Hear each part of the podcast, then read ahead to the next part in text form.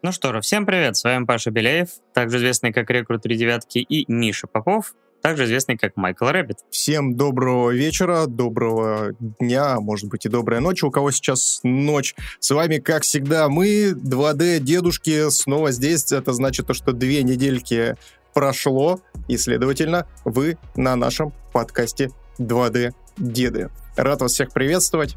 Либо же вы слушаете запись на удобной вам платформе, потому что наш подкаст выходит в аудиоформате, пусть и с запозданиями, но на большинстве известных, по крайней мере, нам платформ. А может быть и не на удобной, может кто-то, знаешь, любитель просто поизгаляться и слушает на максимально неудобной платформе для, для диктофоне.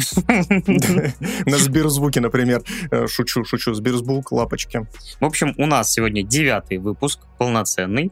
И в этом девятом выпуске вы услышите бурчание и э, другие звуки из уст дедушек э, про игру Far Cry 6, пусть и немножко. Э, также новый проект из антологии The Dark Pictures House of Ashes. Э, и парочка анимешек, которые вы в прошлый раз заказали.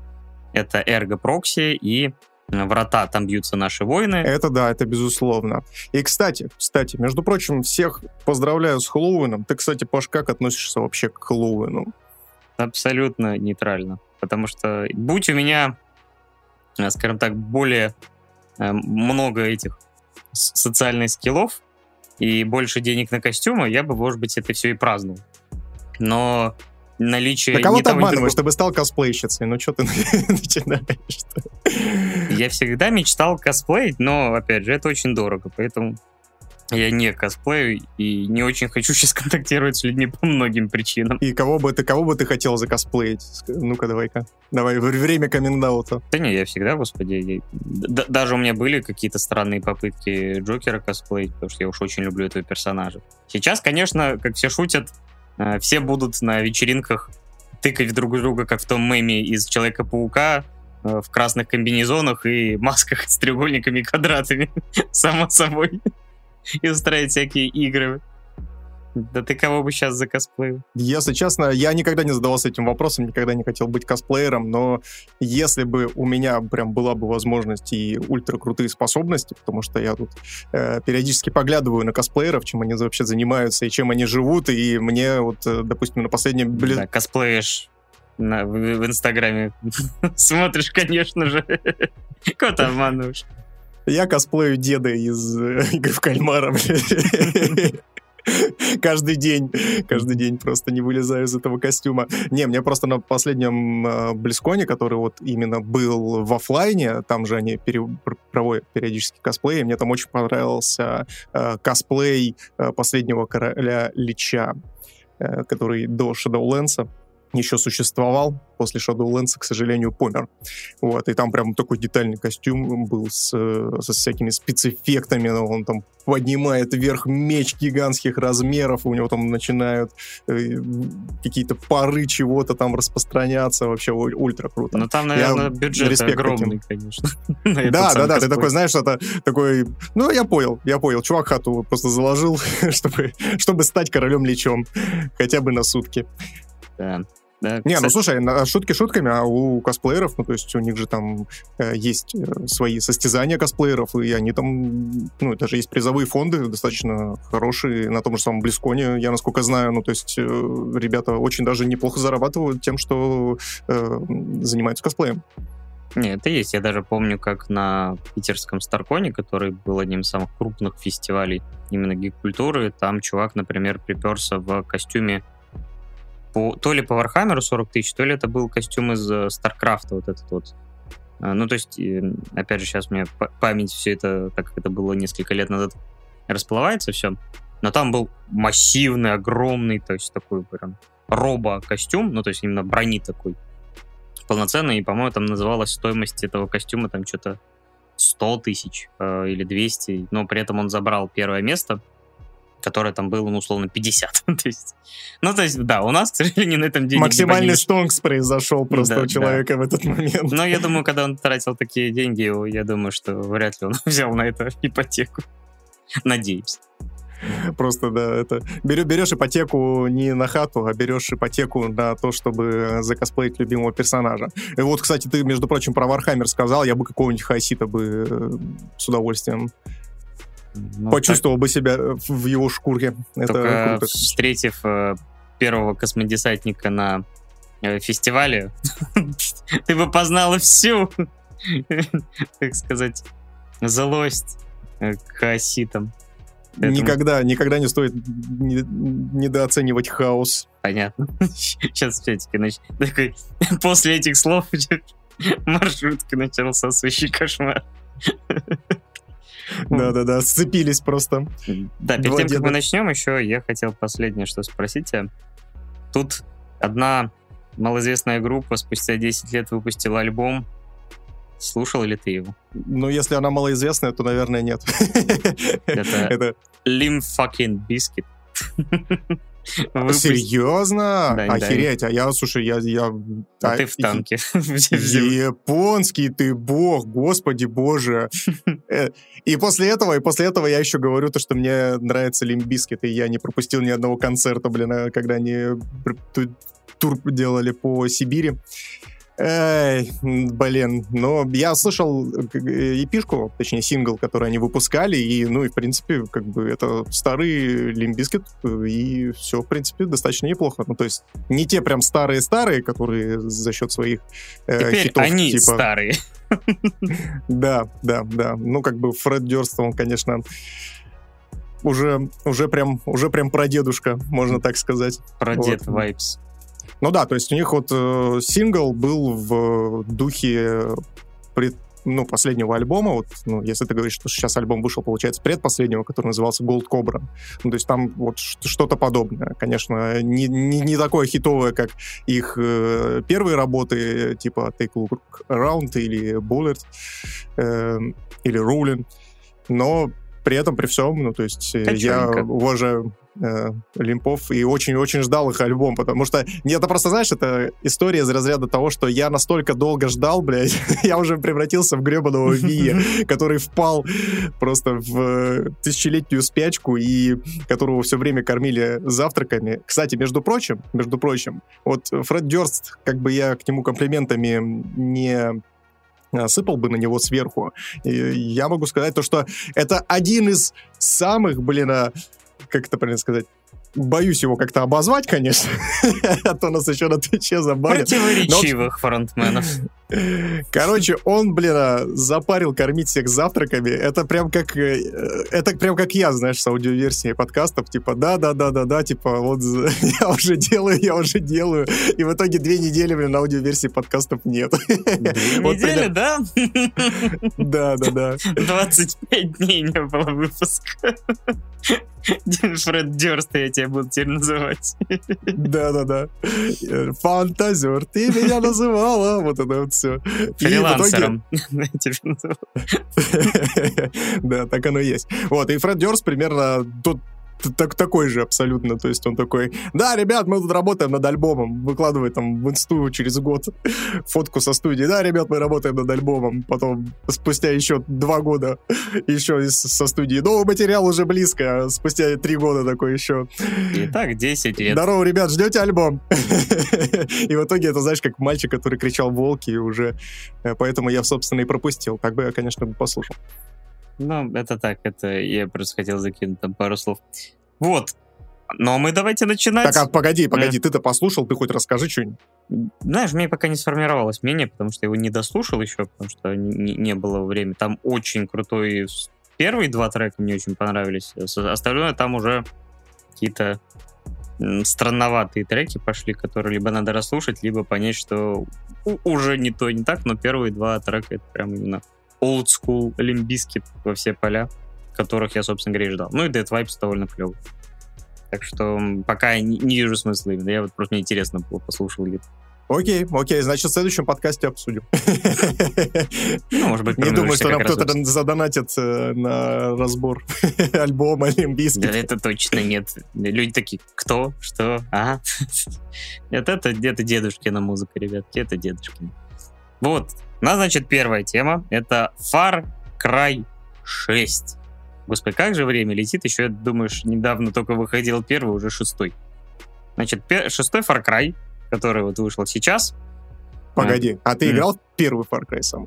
Я играл, во, то есть, скажем так, давай так, я играл в первый, но у меня странные какие-то вот двойные воспоминания снова, потому что я точно видел, скорее всего, у друга, как мы вместе, наверное, проходили момент с появлением некоторых существ, обозначим так, вдруг кто-то захочет на фоне шестой части пройти первую и не узнает этот сюрприз в середине игры.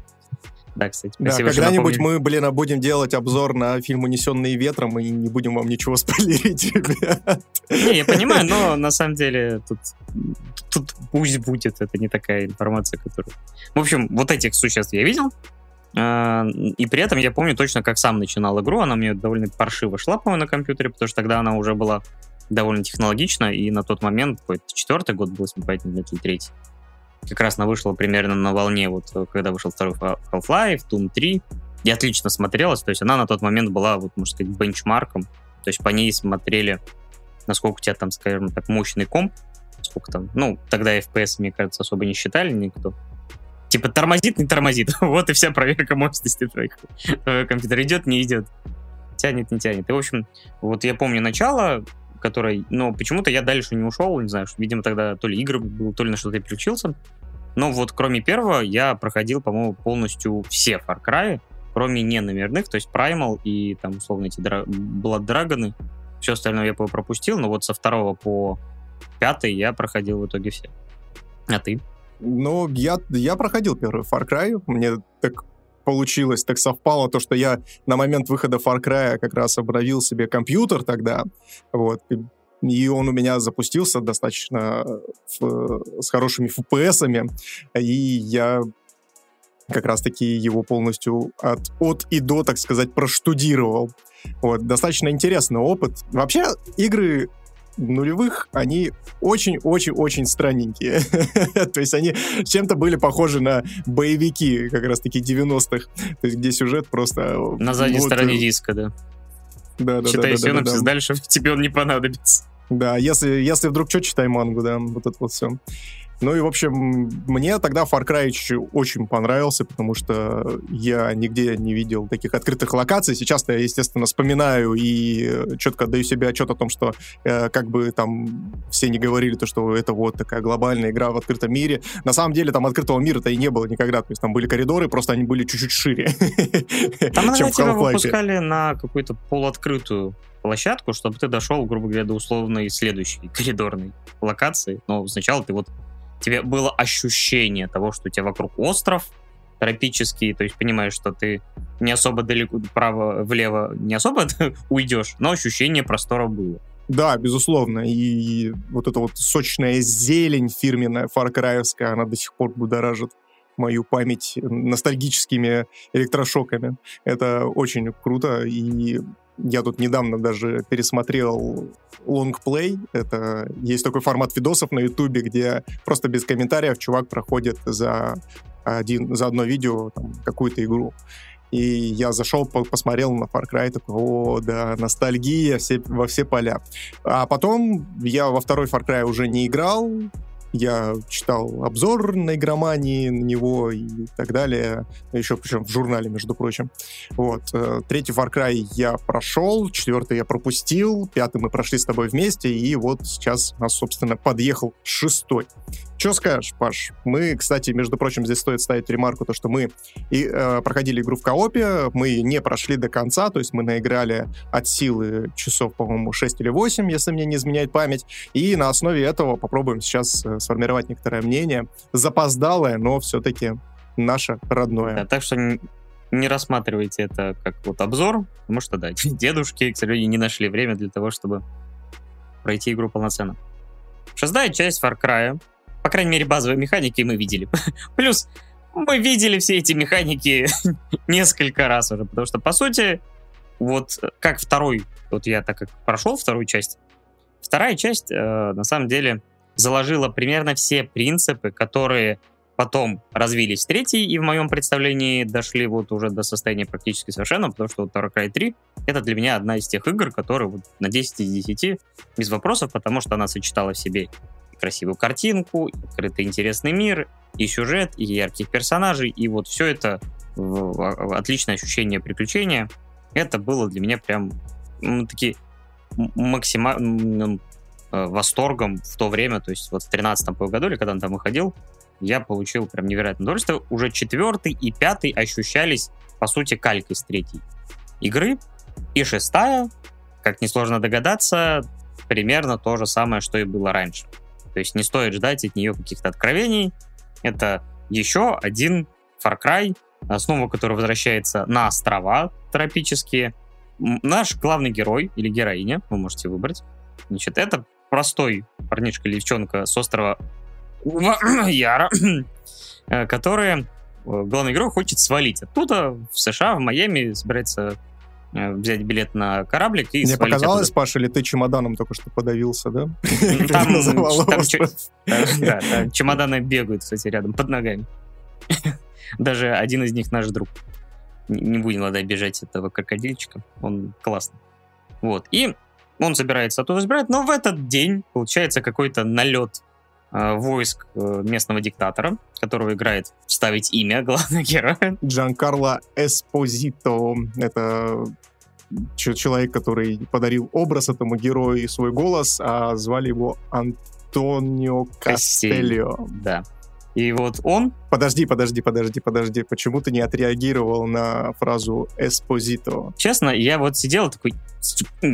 Ну, ну, не смей, не смей напевать это. Не смей. Деспасито. Это, кстати, большое упущение, что они не добавили этот, этот трек, трек да, в саундтрек Far Cry, но при этом они добавили Рики Мартина. Это круто. Да. Саундтрек вот вообще довольно клевый, ну ладно. Во всем по порядку. Значит, наш главный герой хочет свалить, но его прерывает какой-то вот правительственный налет на столицу, где направо и налево, так сказать, губят людей, а, и, но он прорывается с боем. Хотя нет, какой там бой? По-моему, просто валим оттуда по максимуму, отправляемся на этот кораблик, но оказывается, что на этом корабле сын этого диктатора, который, похоже, не очень в восторге от перспективы жить с батькой и тоже, видимо, хотел свалить. Ну, а нас заодно как бы пускают на дно. Ну, хоть не, на, не по кругу, и на том спасибо. Ну, отсюда начинается наше стандартное приключение, только сперва не на большой части острова, который поделен, как обычно, на несколько, э, так сказать, зон, где властвуют местные, так сказать, подчиненные нашего главного злодея, которых нужно всех перебить и найти дорогу к Антону, чтобы, собственно говоря, вольнуть его там или еще как-то свергнуть его. А дальше привычный фаркраевский геймплей. Зачищаем аванпосты, выполняем слегка там в разной степени поехавшие миссии, в очередной раз жжем какое-то поле огнеметом, как это было в третьей, как это было в предыдущих частях под какую-то музыку. В общем, все примерно то же самое. То есть Зачем тебе, например, шестая часть Far Cry, это может быть настроением или какими-то, не знаю, локациями? Как ты считаешь, чем отличается от других игр? Вот, вот, находишь, вот тебе за эти часы что-то бросило в глаза, в глаза, что вот отличает ее от других частей? Слушай, ну, во-первых, э, сменился немножечко тон Э, то есть, если мы говорим, допустим, про главных злодеев третьей, там, четвертой, пятой части, то есть они форменные сумасшедшие были, прям такие на грани. То есть они какими-то маниакальными даже э, повестками руководствовались, то здесь у нас полноценный диктатор, серьезный э, Антонио Кастильо и... А Паганмин? Ну, я, слушай, ну он тоже же сумасшедший на самом деле. Нет, он ну, на грани он... был, но такую вот, он интересную грань на самом деле занимал. Ну да, Ан- Антон Костильева на этом фоне смотрится гораздо более серьезнее, да, соглашусь. Да, то есть здесь получается такая история, то что э, Кастилья, он в принципе как диктатор выглядит очень интересным персонажем, и он очень сильно выделяется из общего сеттинга. Ну, то есть, когда вокруг происходит э, какой-то джаз коус или, блин, а, даже Saints Row, в формате Far Cry. И здесь такой неожиданно серьезный персонаж, который, у которого и мотивация, в принципе, неплохо прописана. То есть он изначально не просто диктатор, он человек, который сделал лекарство от рака. Но, естественно, он пришел к тому, что сбор вот этого табака, который позволяет победить Ирак, должен, собственно, происходить методом узурпаторства и захвата власти, власти принудительного. Ну, то есть он там держит, э, как настоящий диктатор, всю, весь островок в ежовых рукавицах, ну и, естественно, не чирается убийствами и всячески э, пытается запугать свое население. И это очень такой интересный поворот в рамках Far Cry. Но, опять же, я здесь могу сказать о том, что я там еще и посмотрел, что-то дальше по сюжету будет примерно. И могу сказать то, что, если честно, эта игра недостойна такого злодея. Ну, то есть он действительно настолько прикольно прописан и настолько интересно подан и отыгран тем же самым Эспозито, что ну, в Far Cry его видеть очень странно. После того, как э, мы там, допустим, в пятом Far Cry э, с сектантами дрались, там в третьем Far Cry у нас был э, замечательный, сумасшедший э, маньячила. И Который даже не был главным злодеем. Абсолютно, да. Вот. И история, ну, то есть это очень сильно отличает Far Cry 6 от всех остальных. Ну, и опять же, ну, то есть сеттинг, сам по себе сеттинг, то есть э, Art Direction, мое почтение. То есть игра выглядит на все денежки. Ну, то есть когда ты просто выходишь э, на пляж, на самой стартовой локации, смотришь вокруг, а когда еще и наступает закат, это выглядит бомбически. То есть здесь вопросов вообще нет к Art Direction и тому подобное. Есть вопросы к геймплею. геймплею стандартной вот этой вот схеме зачисти миллион аванпостов для того, чтобы добраться до, до главного гада. Ну, то есть я, с одной стороны, понимаю то, что Ubisoft — это та компания, которая клепает, в принципе, и Assassin's Creed тот же самый по одной и той же схеме, и сейчас у них там Watch Dogs тоже по одной и той же схеме э, приблизительно клепается, и Far Cry они тоже э, подводят все под единые стандарты своей студии. Но, ребят, ну come on, то есть, э, когда ты каждый день жрешь, блин, макароны по несколько раз в день, они тебя в конце концов встанут у тебя поперек горла. И здесь с Far Cry 6 у меня случилась примерно та же самая история. То есть они ничего не поменяли. Они бы добавили хотя бы возможность не через аванпосты, а какую-то альтернативу бы предложили, и это уже было бы куда интереснее. Единственное, что спасает, опять же, Far Cry 6 в моих глазах, это кооп. То есть в пятом Far Cry был замечательный кооперативный режим, который мы вместе с Пашей прошли. Ну, то есть любая игра становится лучше с другом, когда ты бегаешь, угораешь, но это, опять же, не про восприятие игры, не про восприятие сюжета, хотя, э, ну, как бы третий Far Cry нас приучил к тому, что сюжет Far Cry — это основополагающая штука, за которой интересно следить. Но в третьем не было коопа. В четвертом он уже был такой, э, скорее, опциональный, то есть ты мог позвать э, друга на зачистку крепостей, а вот уже начиная с пятой ты можешь проходить всю игру от и до. Поэтому тут э, штука такая. И вот чувствуется, что если в третьей части сюжет был в центре, э, скажем так, то есть твоими рельсами, которые проводили че- тебя через все приключение, попутно давая тебе поразвлекаться в открытом мире, то чем дальше, тем такое ощущение, что тем больше начал конфликтовать сюжет, который иногда пытается поднимать какие-то острые темы, там какие-то а, дотрагиваться до каких-то острых углов, и геймплея, который становился все более безумным, э, взрывоопасным, э, оторванным, собственно говоря, от этого и серьезной повествовательной линии. И вот э, чем дальше, тем был больше контраст, когда, например, там, условно ты смотришь э, очередную сцену, когда жутковатый Антон Кастильо творит какую-то жуткую херню, а потом ты, не знаю, условно выполняешь э, миссию, которую тебе дает собачка.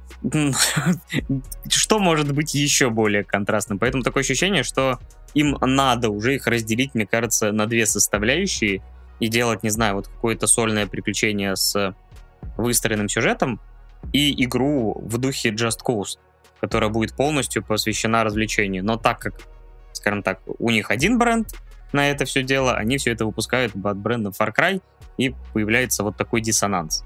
Слушай, я знаешь, о чем сейчас подумал? О том, что по факту тот геймплей, который предлагает Far Cry 6, да и, в принципе, пятый Far Cry тот же самый, то есть это похоже на endgame контент. То есть, знаешь, из разряда того, что ты прошел сюжетку, ты там получил бурю эмоций, а потом тебе говорят, открывается перед тобой весь мир и говорят, если хочешь можешь позащищать аванпосты, там, позаниматься какими-то активностями и тому подобное. Вот у меня просто вот такая мысль в голове сейчас засела, и я считаю, то, что это отчасти так и есть. То есть если бы они действительно сделали бы сюжетку полноценную, линейную, а потом в конце бы сказали, ребята, а теперь для того, чтобы там выбить платину, либо просто остаться в игре подольше, просто побегать, поразвлекаться со своими друзьями, вот, бегайте, зачищайте аванпосты. В таком ключе, я думаю, это бы очень даже неплохо бы сработало в рамках Far Cry 6, есть. И здесь, кстати, между прочим, ты начал говорить про собачку. Я тут могу вставить такую небольшую ремарку, чисто свои ощущения о том, что на самом деле за главных героев и за весь отряд сопротивления переживать не хочется от слова совсем, потому что они какие-то я не знаю, они, мне кажется, тиктокеры какие-то просто, которые неожиданно завелись на Кубе и начали, э, подумали, а почему бы нам не свергнуть нашего тирана, например? Потому что они постоянно фейерверки какие-то по поводу и без повода запускают, хотя ты понимаешь о том, что, ну, вы хотите, чтобы приехал э, Антон Кастильо и вас всех тут порешал, или что происходит? Они там какие-то идиотские планы придумывают. Там вот эта замечательная сцена, я не буду говорить, спойлерить там со смертью кого, когда просто по идиотской причине из-за того, что там заклинило оружие, погибает там один из главных персонажей, и причем это подано все настолько сумбурно и идиотски, ты такой, вот это комедия какая-то. Да, да, да, да, да. Только дурацкой музыки не хватает. И ты такой, а, слушай, да они и сами нормально справляются. Мне кажется, их даже это... Приехали студентики самоубиваются. Ох, уже эти сопротивленцы приехали тут самоубиваются на Кубе. Молодцы. Вот. Да, тут есть такое дело. Но, я не знаю, это как бы... Наше время, скажем так, ты уже должен, ты уже должен смириться, что в каждой второй игре, что после того, как Fortnite занял трон вот этих вот, э, скажем так, игровой, теперь такое ощущение, что уже сменилось вот поколение, и ты понимаешь, на кого теперь ориентируются игры. То есть, скажем так, ты уже как будто бы немножко выпадаешь. Хотя странное ощущение, что, ну, вообще, вроде как ты платежеспособная аудитория, а не они. Но при этом именно те персонажи, которых нам показывают все чаще и чаще в современных играх, да, они это уже больше, кажется, ой, молодежь, молодежь, вот не понимаю я их, вот в наше время-то вот были-то понятные персонажи, вот чтобы никаких вот этих вот молодежных танцев, дранцев, вот это были настоящие солдаты. К сожалению, все, вот теперь, что какой-нибудь условный Watch Dogs Legion, что новый Saints Row, игры про хипстеров. То есть э, про таких людей, про тиктокеров, которые ярко одеваются, странноватые. Это уже просто факт. То есть э, хочешь э, играть, то есть, не знаю, иди играй там Hell Let Loose, где все будет про Вторую мировую, про хардкору, там, или какой-нибудь DayZ, или там... То есть, короче... Нет, слушай, у меня на самом деле нету проблем конкретно с образами героев. Ну, то есть, ради бога, яркие образы, запоминающиеся, ради бога. У меня проблема здесь немножечко в другом как в, они подходе. Э, к подходу... Э, нет, здесь, наверное, даже, знаешь, э, к подходе к игропроизводству. Ты вот не зря пред... упомянул Fortnite, то есть сессионные шутеры, сессионные игры, они сейчас на пике. Почему? Потому что они приносят очень много денег очень много денег, и на их как это, поддержку тратится меньше, чем они зарабатывают, естественно. А так как с каждым годом игры становятся делать все сложнее и сложнее, разработка становится все дороже и дороже, соответственно, все игры потихонечку пытаются подводиться под формат каких-то вот сессионных либо искусственного растягивания, как это в том же самом Far Cry 6, например, происходит. Да, ты боишься представить вообще, сколько тебе времени уйдет на то, чтобы зачистить все эти территории и вообще пройти ее. То есть, если раньше Far Cry тот же самый третий, мне кажется, я потратил на него, ну, часов 20, наверное, максимум. Может быть, 25, и то потому, что просто хотелось, э, там, нравилось мне заниматься всякой там охотой и так далее. То здесь такое ощущение, что меньше 50 ты не потратишь вообще никоим образом, тебе просто игра не пустит, потому что теперь еще и ввели аналоги уровней, рангов, которые хоть и не так железно влияют, но мы далеко не ушли, поэтому мы не знаем, насколько какой-то момент, может быть, это вылезет, и мы упремся в какую-то стену из э, гринда, который тебя заставит, что нет, сюда ты как бы, что тебя будут там с одной пульки убивать, а ты уж не сможешь э, пробиться. Хотя вот, например, в подкасте «Душевный подкаст», где Денис э, Карамшев и Костя, так сказать, обсуждали эту игру, они сказали, что в принципе, то есть вот они прошли гораздо дальше, хедшоты все еще хедшоты, то есть они не стали углубить, но такое ощущение, что изначально игра э, хотела быть, хотела взять механики, которые они опробовали на дополнение к пятому Far Cry, который назывался, так, про этих двух близняшек. Нидон. Нидон, да. Где была вообще какая-то, вот говорят, система адская.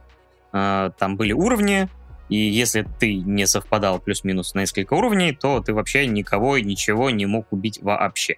Здесь ее смягчили, но все равно такое ощущение, что действительно планировалась прям полноценная RPG-шность, как, собственно говоря, в Assassin's Creed, которая растягивает твое прохождение очень сильно. У меня есть теория, которая чисто теоретически может оказаться правдой.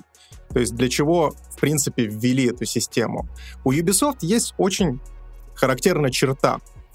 Они выпускают игры на старте, они добавляют различные механики, которые, казалось бы, ни к чему не ведут. Но спустя какое-то время, допустим, через месяца 3-4, начинают выходить к этой игре дополнения, которые как раз-таки начинают раскрывать эти механики дополнительно. То есть к чему mm. это может привести в рамках Far Cry. То есть спустя три месяца выходит, допустим, дополнение к Far Cry 6, в котором как раз-таки этот уровень будет ролять. И в этом же дополнении будет дополнительная там валюта введена, которую можно будет купить, и этот Wall, допустим, преодолеть. Вот и все. По-моему, ну, в Assassin's Creed последнем что-то такое было. По-моему, да, там... так, так, так было в э, Ghost Recon Breakpoint. Э, там, правда, они на старте обосрались, но они больше так не делают, поэтому они э, как раз-таки занимаются тем, что через три месяца, когда вот уже хайп поуляжется немножечко, останутся, знаешь, преданные фанаты, и можно будет с них немножечко денежек состричь. То есть вам постепенно вводят донатные возможности. Вы даже... Ой, это я сразу даже не понял, ловко ты это. Да-да, а ловко ты придумал, да. Вот, поэтому у них вот такая вот интересная система на самом-то деле. Я думаю, то, что как раз-таки вот в ближайшее время мы и увидим раскрытый потенциал всех этих уровней и, и так далее. Хм, да, возможно. Но такой вопрос. Вот, э, давай так.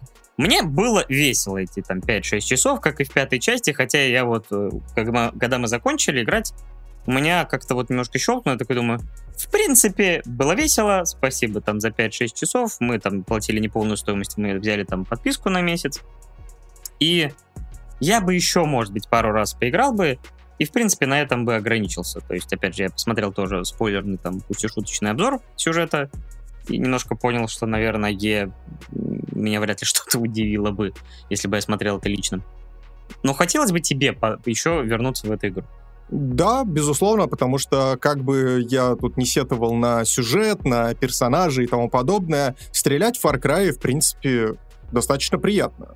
То есть и враги ведут себя достаточно прилично. Единственное, то, что они бесконечно тупы в но когда начинается заварушка, а когда мы играем вдвоем, уж поверьте, она 100% начинается, блядь. вот. И враги начинают там обходить тебя как-то, закидывать тебя гранатами, прилетают там вертолеты, они там нажимают тревогу, призыв... вызывают подмогу и тому подобное. Ну, то есть в целом она может генерировать интересные моменты экшеновые. То есть, безусловно, я бы вернулся, но, видишь, я бы вернулся... Ну, то есть, почему нам было весело? Потому что... Мы два идиота. Мы, в принципе, мы, мы в принципе, да, мы, мы поэтому и ведем с тобой подкаст, потому что нам, блядь, друг с другом весело. То есть, мы можем там по посидеть, поугарать и как-то друг друга, над друг другом поиздеваться или поиздеваться в целом над происходящим. То есть, мы сами докручиваем просто эти моменты, а не игра закидывает нас в какие-то интересные моменты, которые мы могли бы пережить и вместе как-то на них и отреагировать делать. Да, ну и плюс она еще и, как, так как она недавно вышла, хотя опыт а, той же самой а, пятой части говорит о том, что даже если игра на старте глючена, не, факт, что пройдет три года, и она перестанет быть глюченной. Поэтому многие моменты генерируются еще просто из-за багов, глюков, которые генерируются на постоянной основе, и многие из которых, скорее всего, вообще не исправят никогда. Пусть и говорят, что ну, то есть над этой игрой работало какое-то жуткое количество студий, мне кажется, что это, наоборот, минус. И больше простора для косяков, кривостей, когда вот реально игру сшивают, как Франкенштейна, по всему миру. Ну, э, вспомни тот момент, когда мы с тобой выяснили то, что для каждого игрока, то есть мы играем в коопе, играем в одной сессии, и у нас по-разному генерируется физика чтобы понимать. И разные баги, потому что, да, ты ехал нормально, а я переворачивался под Рики Мартин. И ты, в смысле ты это ничего не видишь? Ну, то есть, как был у нас момент в пятой части с вертолетом, где я сижу в вертолете, я такой, нет никакого вертолета, ты на месте прыгаешь, придурок.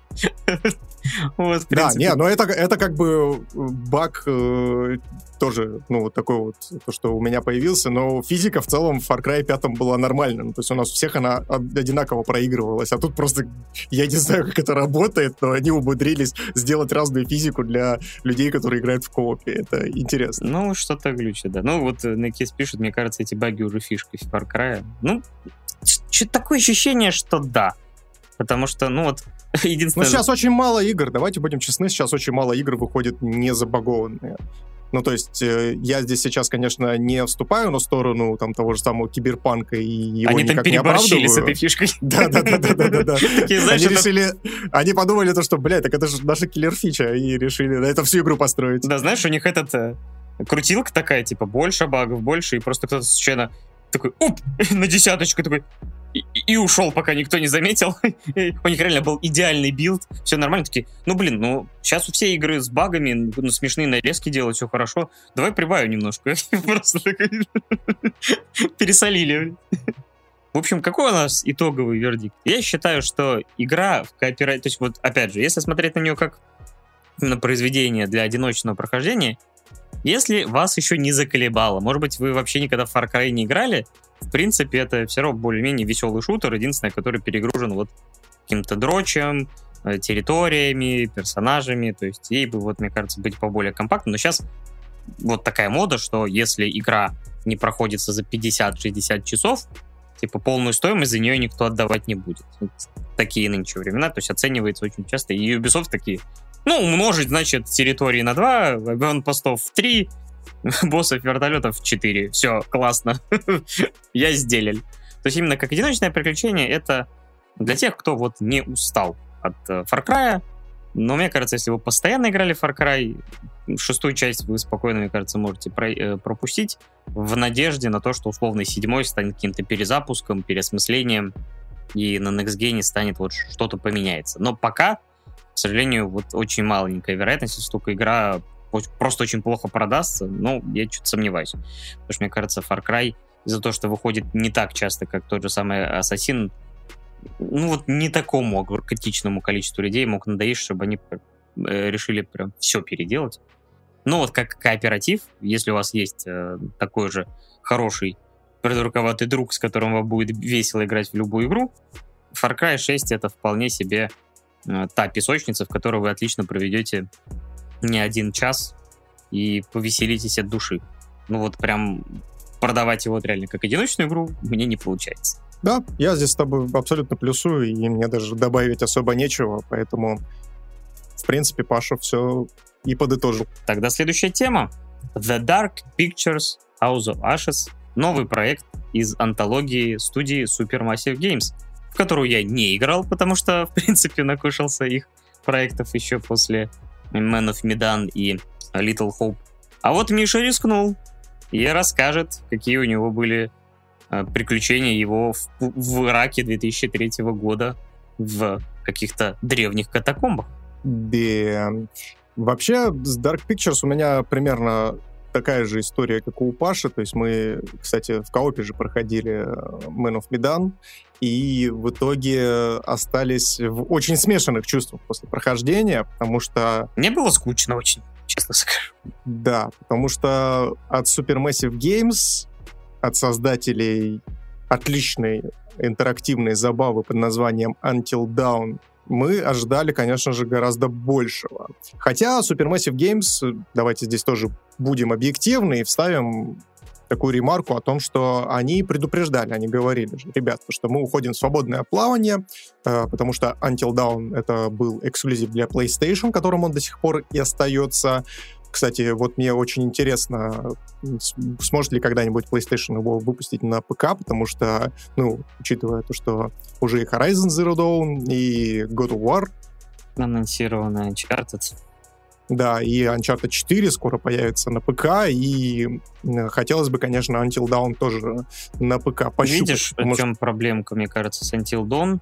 Потому что вот там возможности геймпада Dual, DualShock 4 использовались на полную катушку. И на самом деле, кстати, вот одно из моих главных разочарований, которое присутствует в новых проектах Supermassive Games, это то, что из-за того, что они ориентируются теперь и на клавиатуру с мышкой, и на геймпад от Xbox, скажем так, многие фишки, которые мне чертовски нравились, есть, например, гироскоп, который ты зажимал, э, то есть, ну, просто держал неподвижно, собственно говоря, геймпад, чтобы не навлечь на себя вот этих монстров. Здесь же вот эти мини-игры, которые мне бесили в Man of Medan, которые благополучно все время про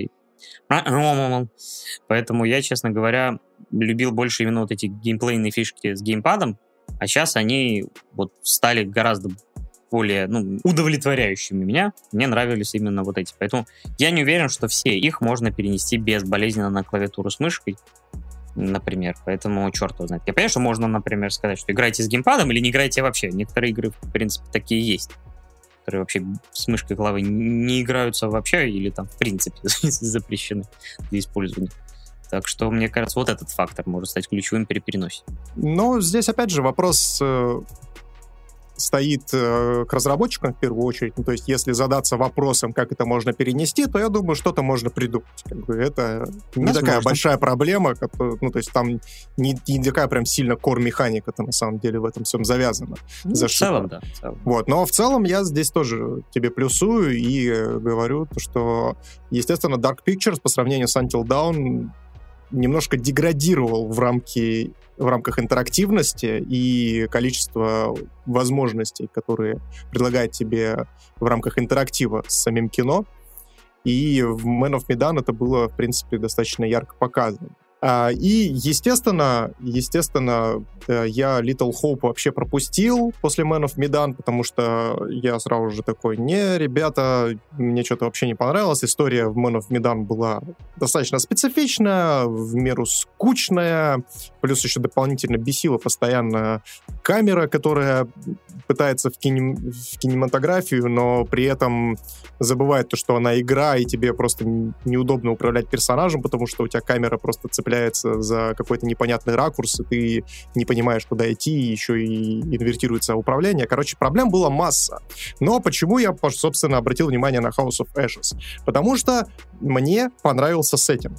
То есть, когда я посмотрел первый трейлер, я такой, воу-воу-воу, ребят, ничего себе, это что это вы тут придумали? В общем, давайте... Он нетипичен. Он, во-первых, нетипичен, а во-вторых, ну, собственно, что по сюжету у нас? А, по сюжету у нас Ирак 2003 года. Это уже очень интересно, потому что, опять же, не так уж и много времени прошло с, со всего происходящего, и это до сих пор больная тема для Соединенных Штатов Америки, то есть связана с Ираком. А, и тут неожиданно выходит игра, которая как раз-таки повествует об этих событиях, происходящих именно в этом в, в, в этой стране, и ты такой, м-м, угарно. Потом, собственно, рассказывают нам про то, что вы играете за группу вооруженных, э, подготовленных вояк из спецподразделения. Это тебе не студентики. Да, то есть это уже как бы, ну, то есть Little Hope и Man of Medan, то есть он как раз-таки в большей мере был в рамках своего сюжета ограничен вот этими стандартными клише, типа вот есть набор персонажей, типа студентиков, которые как-то там самоубиваются, либо проходят через определенный путь. Вот. И, естественно, ты такой, вау, то есть я смогу как-то дать отпор тому, что находится непосредственно в пирамидах, которые по сюжету попадают наш отряд э, ввиду некоторых ситуаций. Если немножко углубляться в сюжет, то, соответственно, у нас вот есть наши оперативники, один из них э, гениальный какой-то разработчик, который придумал специальный сканящий спутник, который позволяет определить э, подземные катакомбы. Вот. И, в общем, они находят какие-то катакомбы, подразумевается то, что это катакомбы Саддама Хусейна, и он там хранит э, химическое оружие, И, соответственно, наша группа вылетает туда для того, чтобы проверить, что там вообще происходит. И, соответственно, оказывается то, что это нифига не катакомбы Саддама Хусейна, а, а катакомбы древней э, цивилизации, в которой бродят какие-то страшные ебахи, которые начинают нас потихонечку кошмарить. Да, но я хочу сразу успокоить зрителей, что это все еще чисто завязка, которая, в принципе, была в любых трейлерах. Дальше уже все пляшет от этой завязки так что не переживайте. Да, да, спойлеры я уходить не буду, потому что в целом House of Ashes мне очень понравилась. Она прям реально выглядит как крутой боевик. То есть это полноценная... Это знаете, на что похоже? Наверное, это даже по духу очень напоминает вторых чужих. То есть, когда mm. вот э, в первых чужих у нас э, все происходило в замкнутом пространстве и, соответственно, достаточно клишированный ужастик. Ну, на тот момент, естественно, не клишированный. Я здесь сейчас не пытаюсь обесценить чужих. Чужие одна из моих любимых франшиз, которую успешно проэбали. В общем, это полноценный такой боевичок, то есть здесь действительно игра не стала лукавить, то есть у нас полноценные вооруженные оперативники под управлением, э, и сама сюжетная канва, если не спойлерить, я, наверное, ее на, назову смешением, опять же, чужих, которых я уже обозначил, э, фильма «Спуск», если кто-то помнит такой замечательный фильм, один из моих любимых, кстати. Вот я думал, говорить... что максимально близко будет, да, именно к «Спуску». То есть моя первая ассоциация была именно такой. Да, причем, ну, чтобы ты понимал, там даже есть целые омажи на это кино. То есть там вот э, есть прям mm. сцены, которые один в один, прям как в спуске, и ты такой, нифига себе. Это круто. Это очень круто. добрый вечер. Ну, там не настолько клаустрофобия э, развивается, но, ну, то есть там действительно, так как это все-таки э, аналог некой пирамиды и усыпальницы, то есть там, ну, естественно, высокие потолки, то есть там есть и открытые пространства, по которым ты можешь побродить, и э, просто пещерки, по которым ты можешь полазить, но я там немножечко про другое все-таки. Э, не тот амаш ты прощупал, к сожалению. А, а вот, вот.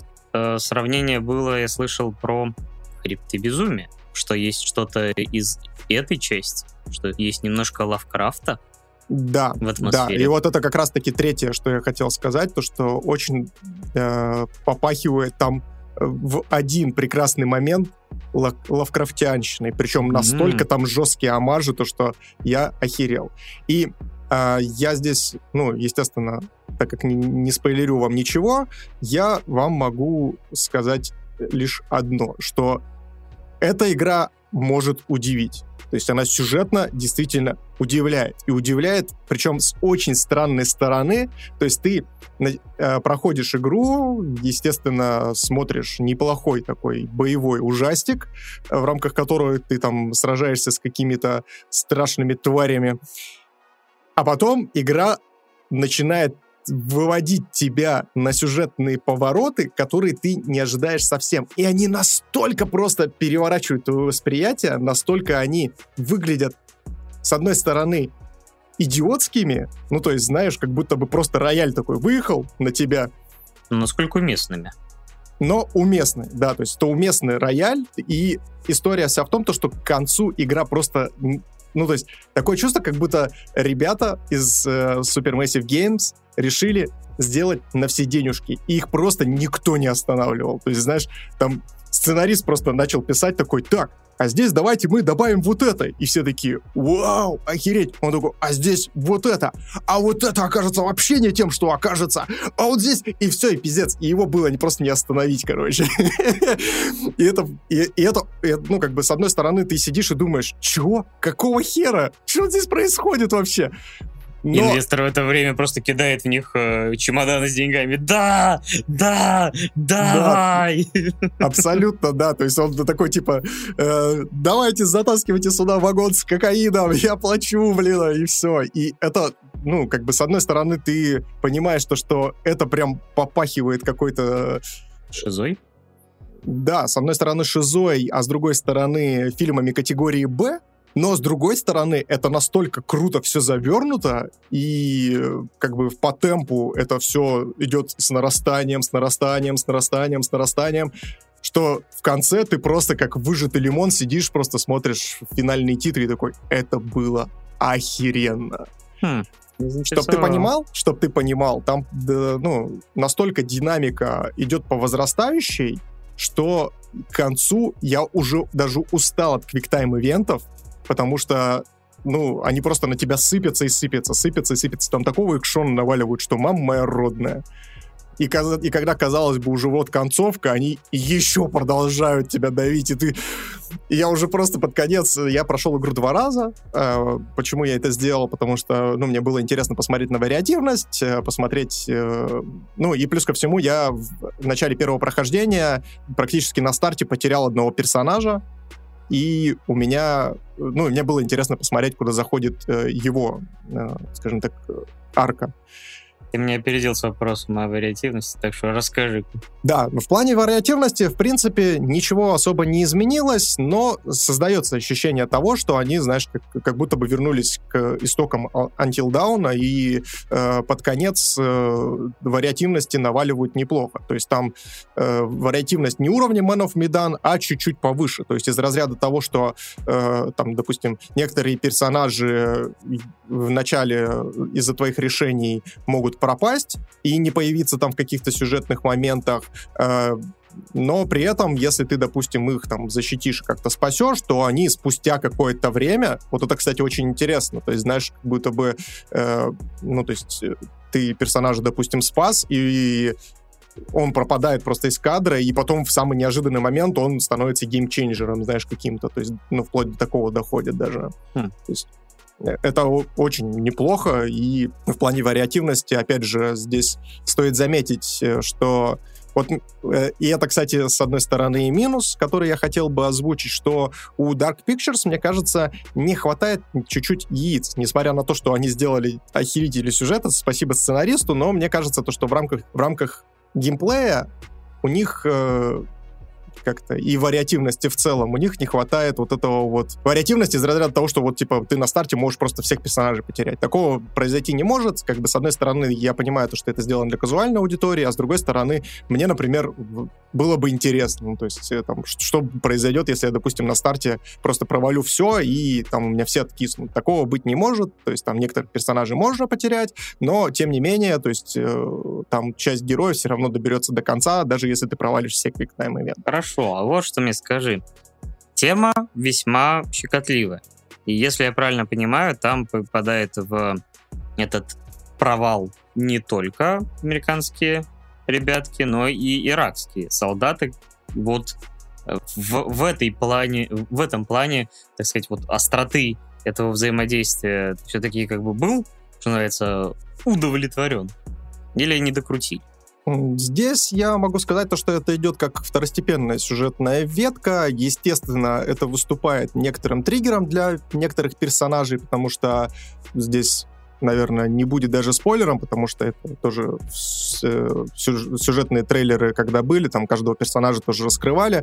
То есть э, есть действительно там один персонаж, который полноценный правый, ну, то есть, если мы говорим про политические взгляды, и, естественно, он там э, расист, ксенофоб, и, естественно, вот у них э, происходит некоторая перепалка, и за их развитием взаимоотношений очень интересно сюж... Э, следить. Да и, в принципе, здесь, кстати, вот э, раз уж мы начали говорить про персонажей, здесь стоит заметить, что в этой части э, Supermassive Games и сценарист отлично поработал с персонажами. То есть у них у всех есть бэкграунд, у них у всех есть своя уникальная травма, назовем это так, либо же какое-то событие э, в прошлом, которое как раз-таки и является основанием их там боязней, либо же каких-то определенных действий, в принципе, отношения к жизни. И это действительно роляет в сюжете. И, то есть, ты играешь не за каких-то бездомных болванчиков, как это было в Man of Medan, то есть там просто, ну, собрались какие-то ребята, поехали бухать, их там, блин, схватили пираты, и все, и там они на, поехали самоубиваться на этот замечательный э, танкер. То есть герои вот. не шаблонные стереотипы. Они отчасти шаблонные, но они не картонки. То есть uh-huh. они не картонные из-за некоторых из них действительно прям начинаешь болеть в одно время. То есть вот я... Мой, кстати, между прочим, любимый герой, это вот как раз-таки вот этот замечательный иракец Салим. Э, он он просто моя вайфу в этой игре. Я смотрю, он, я часто очень слышал отличный. его имя в этом контексте, поэтому мне даже стало интересно, что же он за персонаж такой, раз его все так любят. Да, да. Ну и опять же, ну то есть, возвращаясь к твоему вопросу, то есть, да, конфликт вот этот есть, он развивается, за, он приходит к логичному концу, и персонажи действительно прилагают некоторые усилия для преодоления этого конфликта. Но, опять же, здесь я, наверное, так немножечко э, спойлерну, то, что концовка, как и в Until Dawn, одна. То есть э, примерно та же самая история, что и с Until Dawn, то есть в конце берется некоторое интервью, ну и, соответственно, там кто-то у тебя выжил, кто-то не выжил, но при этом, ну, как бы все происходит в рамках одной сцены. То есть она просто не, минимально меняется, но кардинальных каких-то изменений в ней нет. Понял. И какую бы условную оценку бы ты поставил себе это на основании этого опыта? Слушай, я ставлю крепкую восьмерку. То есть mm. это прям очень круто. А чтобы для контраста, сколько бы ты поставил Man of Medan? Man of Medan я бы воткнул пятерку. Значит, это, получается, на три порядка, можно сказать, лучше. Да, то есть для меня это лучшая как раз-таки часть серии, то есть вот этого сериала под названием Dark Pictures. Это вообще в Dark Pictures планируется 4 эпизода, то есть House of Ashes э, это третий эпизод, и они там тизернули очень интересный Evil on Me. Четвертый эпизод под названием Devil on Me, где действие будет происходить э, в особняке какого-то доктора, который будет ставить различные эксперименты над э, своими жильцами. То есть это что-то типа пилы? Да, да, то есть там тизер прям чуть ли не сочится на тебя вот этими вот замечательными омажами из пилы. Это будет очень интересно. Ну, в Until Dawn, кстати, были элементы пилы, если ты помнишь. Да, да, да, безусловно. Так что они знают, что делают.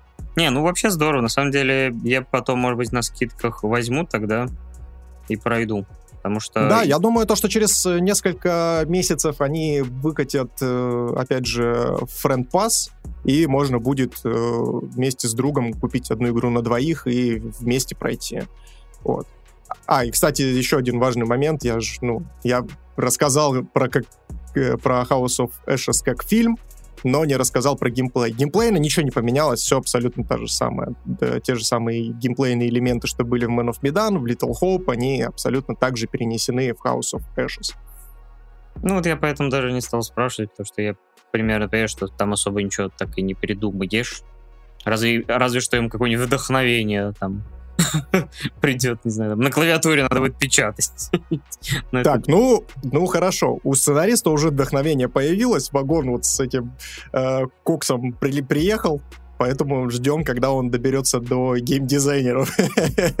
Но вообще, если честно, то есть если Supermassive Games э, не остановится и продолжит в том же духе, то э, The Dark Pictures э, ко второму сезону может стать очень даже отличным времяпрепровождением.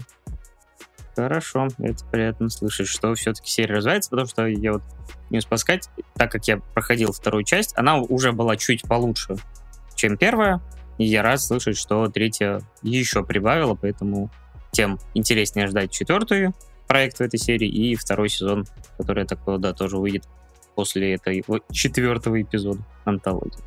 Но мы переходим к первой из заказанных в прошлых раз тем, монументальной теме Ergo Proxy, вышедший, получается, уже сколько? 15 лет назад? 2006 год мы с тобой возвращаем. Как, расскажи-ка мне для начала, когда ты его посмотрел, потому что ты говоришь, что тоже смотрел это до момента, как нас заказали. Я смотрел Proxy в ангоинге, чтобы ты понимал. Ты понимаешь, что у нас с экрана сейчас песок начал сыпаться? Это да, это да. Я, я прям почувствовал, как у меня ноги аж высохли от песка. И это, и колени начали скрипеть. Ладно, это меня. Да, кстати, между прочим, здесь э, стоит ставить такую небольшую ностальгическую ремарку с моей стороны, что для меня как раз-таки 2006 год стал... Самым анимешным?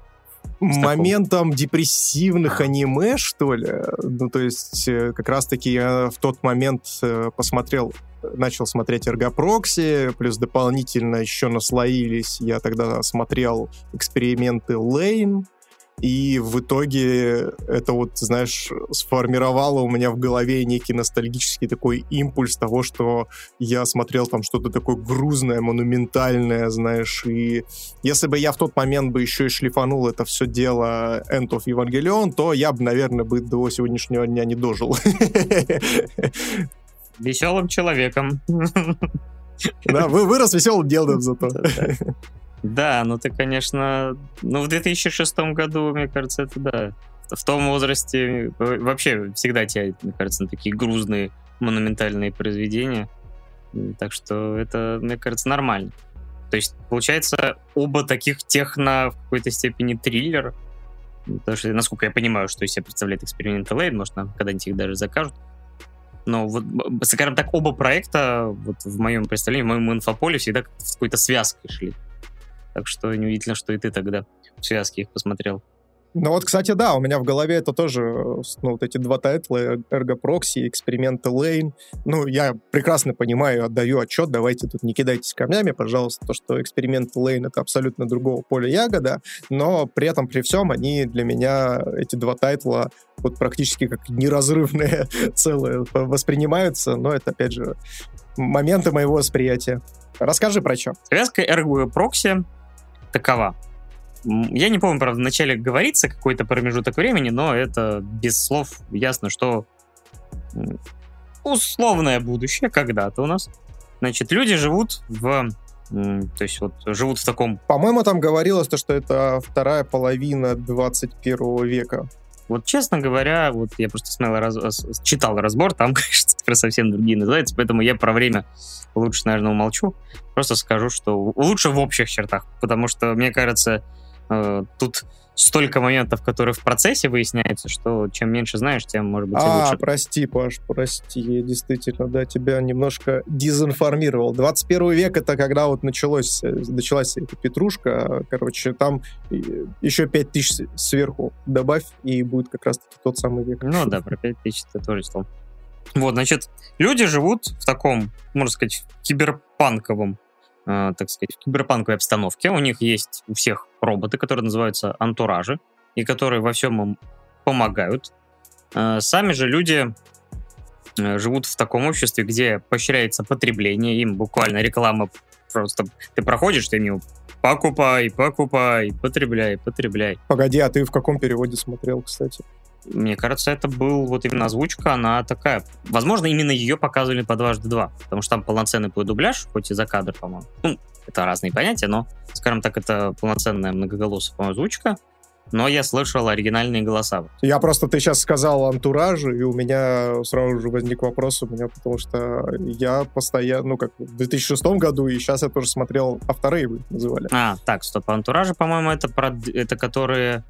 Авторейвы это, по чисто рабочий, а антураж, вот, антуражем была у Рауля. Вот это вот. А, по-моему, вот именно личная помощница именно по работе. Так, ладно, скорректируйте меня, потому что у меня вот эти два понятия немножко слились. Ну, по-моему, это были антуражи и были авторы. Ладно, а, возвращаюсь. В общем, в этом будущем, опять же, есть определенные тоже свои классы, потому что есть беженцы из э, других городов, которые в несколько худшем положении, чем э, там основной слой населения. Ну, вот написано антураж, на Кипе пишет антураж, это офисные вроде как, а вторые это в целом все андроиды. Вот. Значит, в этом мире есть наша главная героиня, Рил Мейер, которая расследует дел, дела о том, что в городе начали появляться авторейвы, которые заражены неким вирусом Кокита, который наделяет, собственно говоря, этих авторейвов самосознанием, некоторые начинают нападать на людей, некоторые просто вот застревают в позе. Ну, по-моему, все начинают с этого, что они застревают в молитвенной какой-то позе. Ну, если их не обезвреживают, они куда-то там уходят, там, или вообще валят из города. А, скажем так, у всех разная судьба. А также появляется некое создание, которое в процессе мы узнаем, что это прокси некие. И вот на основании этого всего начинается закручиваться сюжет, который, конечно, Я честно скажу тебе, что мне понадобился текстовый разбор на 28 страниц, который мне прислал Найкист потом. Я его, правда, прочитал где-то больше на две трети. По крайней мере, там уже дальше разбора уже по посерийно. А до этого там вот полный сюжет с предысторией. И вот без него я, честно говоря, многое оказалось упустил. Потому что когда я смотрел, я, так как я смотрю анимешки после работы и в довольно усталом состоянии перед сном, на некоторых сериях, особенно первых трех, я, кажется, немножко отрубался. Поэтому э, реально мне потом этот текст помогал заполнить те пустоты, которые возникли, потому что я такой, да я же вроде глазом моргнул, а потом пытаюсь вспомнить, а что я вообще смотрел в первых трех сериях? Меня просто набор сцен такой, который немножко не вяжется. Мне кажется, Паша скоро будет спать просто на подкастах. Приходить поспать. Совсем замучили деда своими анимешками. Но думаю, что завязку я объяснил более-менее нормально. Дальше уже надо развивать все это, докручивать. Мы, само собой, не знаю, насколько мы в спойлер уйдем, затронем частично, но тут, мне кажется, чтобы уйти в полноценный спойлер, это такой, ну, все, готовьтесь, просто поудобнее. Аниме на ближайшие два часа будут про игры прокси, поэтому давай, наверное, вот как-нибудь попробуем обозначить важные точки, но не пытаться пересказать это, потому что это вообще бесполезно. То есть, вот когда ты смотрел аниме Ван Гоинг, какие эмоции оно тебя вызвало?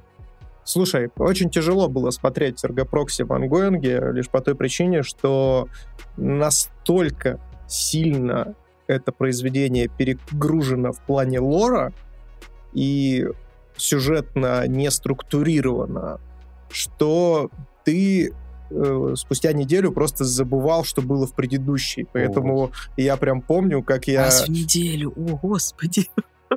Как представил. Давай, продолжай. И мне приходилось, э, чтобы вспомнить, что было раньше, я пересматривал предыдущую серию, а потом смотрел уже следующую. вот. А самый прикол в том, то, что где-то к серии так, по-моему, 14 я пересмотрел все 14 серий, потому что... Вот я хотел тебе ну, сказать, а когда был финал, ты пересмотрел весь сериал? Практически, практически, потому что, ну, действительно, Proxy очень тяжело воспринимается, а еще учитывая то, что э, стилистически и в целом атмосферно тайтл очень тяжелый, то есть он прям такой грузный, в таких э, темных, приглушенных, мрачных цветах, и такой прям, знаешь, прям нуаром таким кибертехническим попахивает. Ну, киберпанк, киберпанк, да.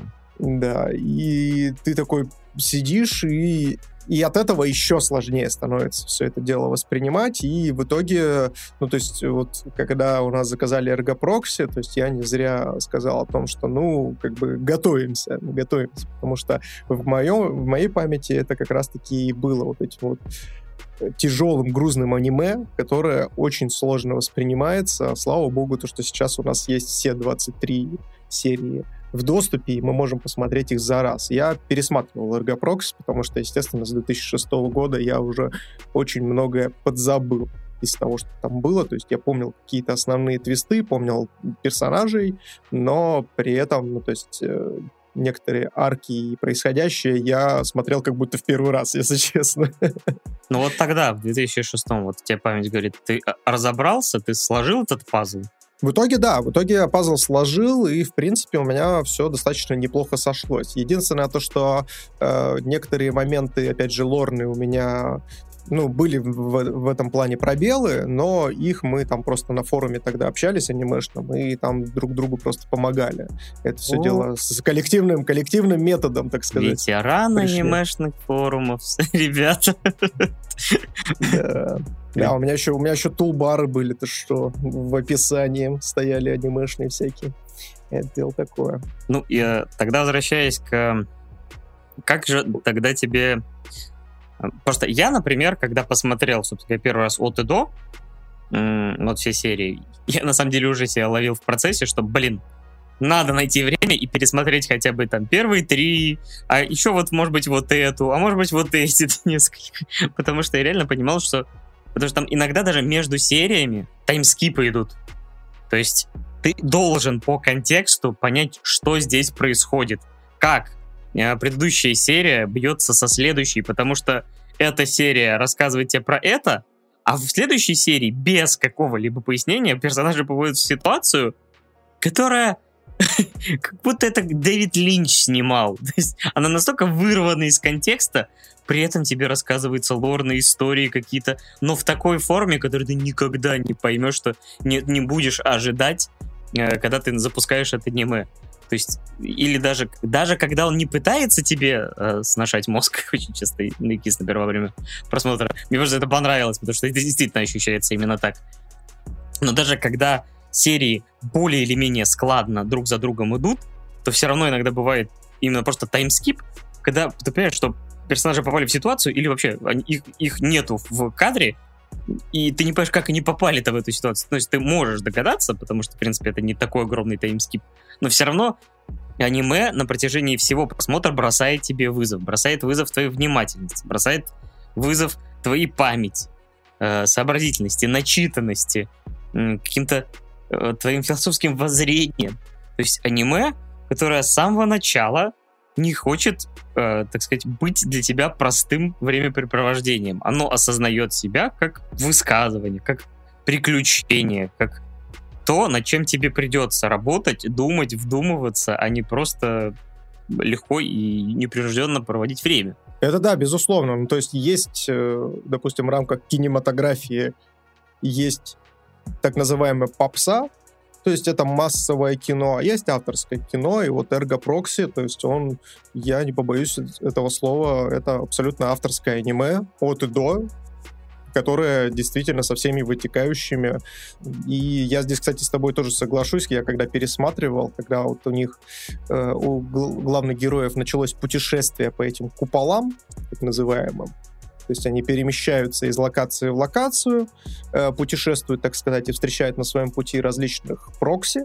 Э, там действительно, то есть эти, то есть каждая серия, а то и по две серии бывает, они попадают в новые ситуации с новыми какими-то непонятными персонажами. И причем самое интересное в том, то, что Эргопрокси, помимо того, что она тебя путает сюжетно, она еще и лор, естественно, подает очень такими мелкими порциями.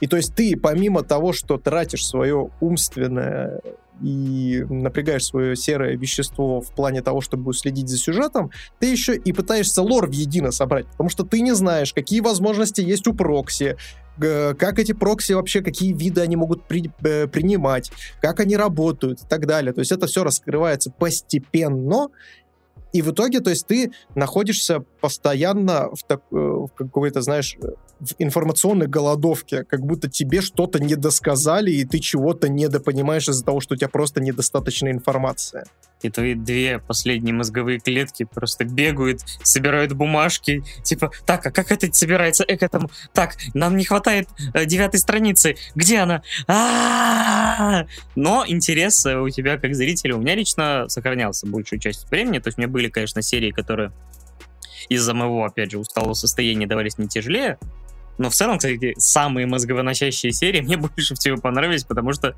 действительно в голове э, винтики ты крутится, пусть и само собой так э, ты уже привык потреблять какой-то легкий контент, и вот этот вот вызов заставляет тебя как-то все это переваривать, э, соотносить, э, размышлять, то это все равно вот стало для меня, опять же, чем-то отличающимся от большинства того, что сейчас я смотрю.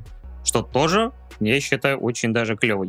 Очень клевым также был Э, поиск информации после. Например, это для меня было схоже в какой-то степени с Евангелионом, хотя это очень разные произведения.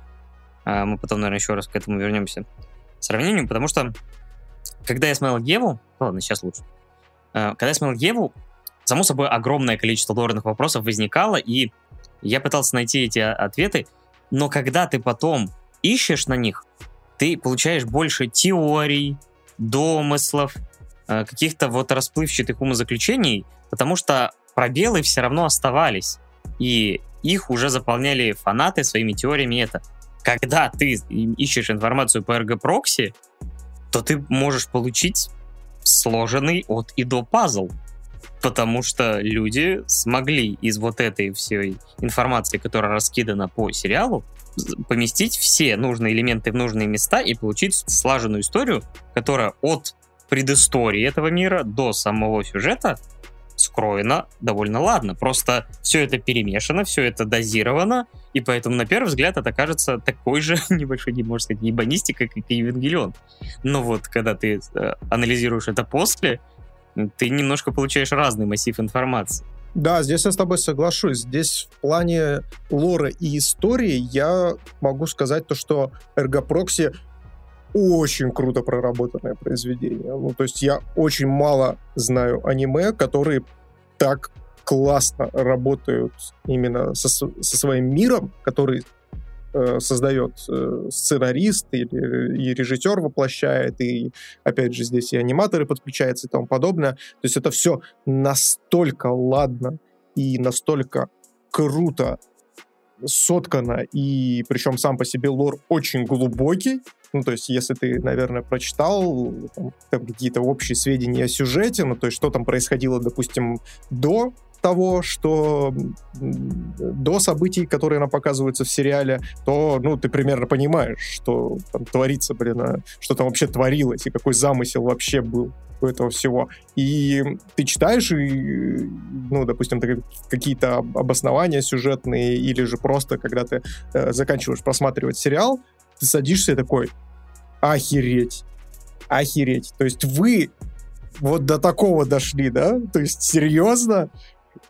Ну, с, с другой стороны, как бы мы когда в спойлер-зоне, наверное, будем обсуждать, то есть там э, я еще выскажу свое некоторое фи на тему того, что реально там кто кто за кем и кто для чего и кто кому кем приходится, тоже достаточно сложно определить, но э, в этом тоже есть э, некоторая, некий шарм, который поддерживает твой интерес. И опять же, ну, раз уж я упомянул аниматоров, выглядит это все просто бомбически. Я сижу, смотрю, и у меня с экрана веет стилем. То есть это настолько стильное и классно нарисованное аниме с очень классными динамичными драками и вообще в целом, ну, то есть э, постановка прям киношная такая, кинематографичная, то есть видно то, что они используют какие-то нестандартные э, фреймы и постановку камеры и так далее, и это прям очень классно.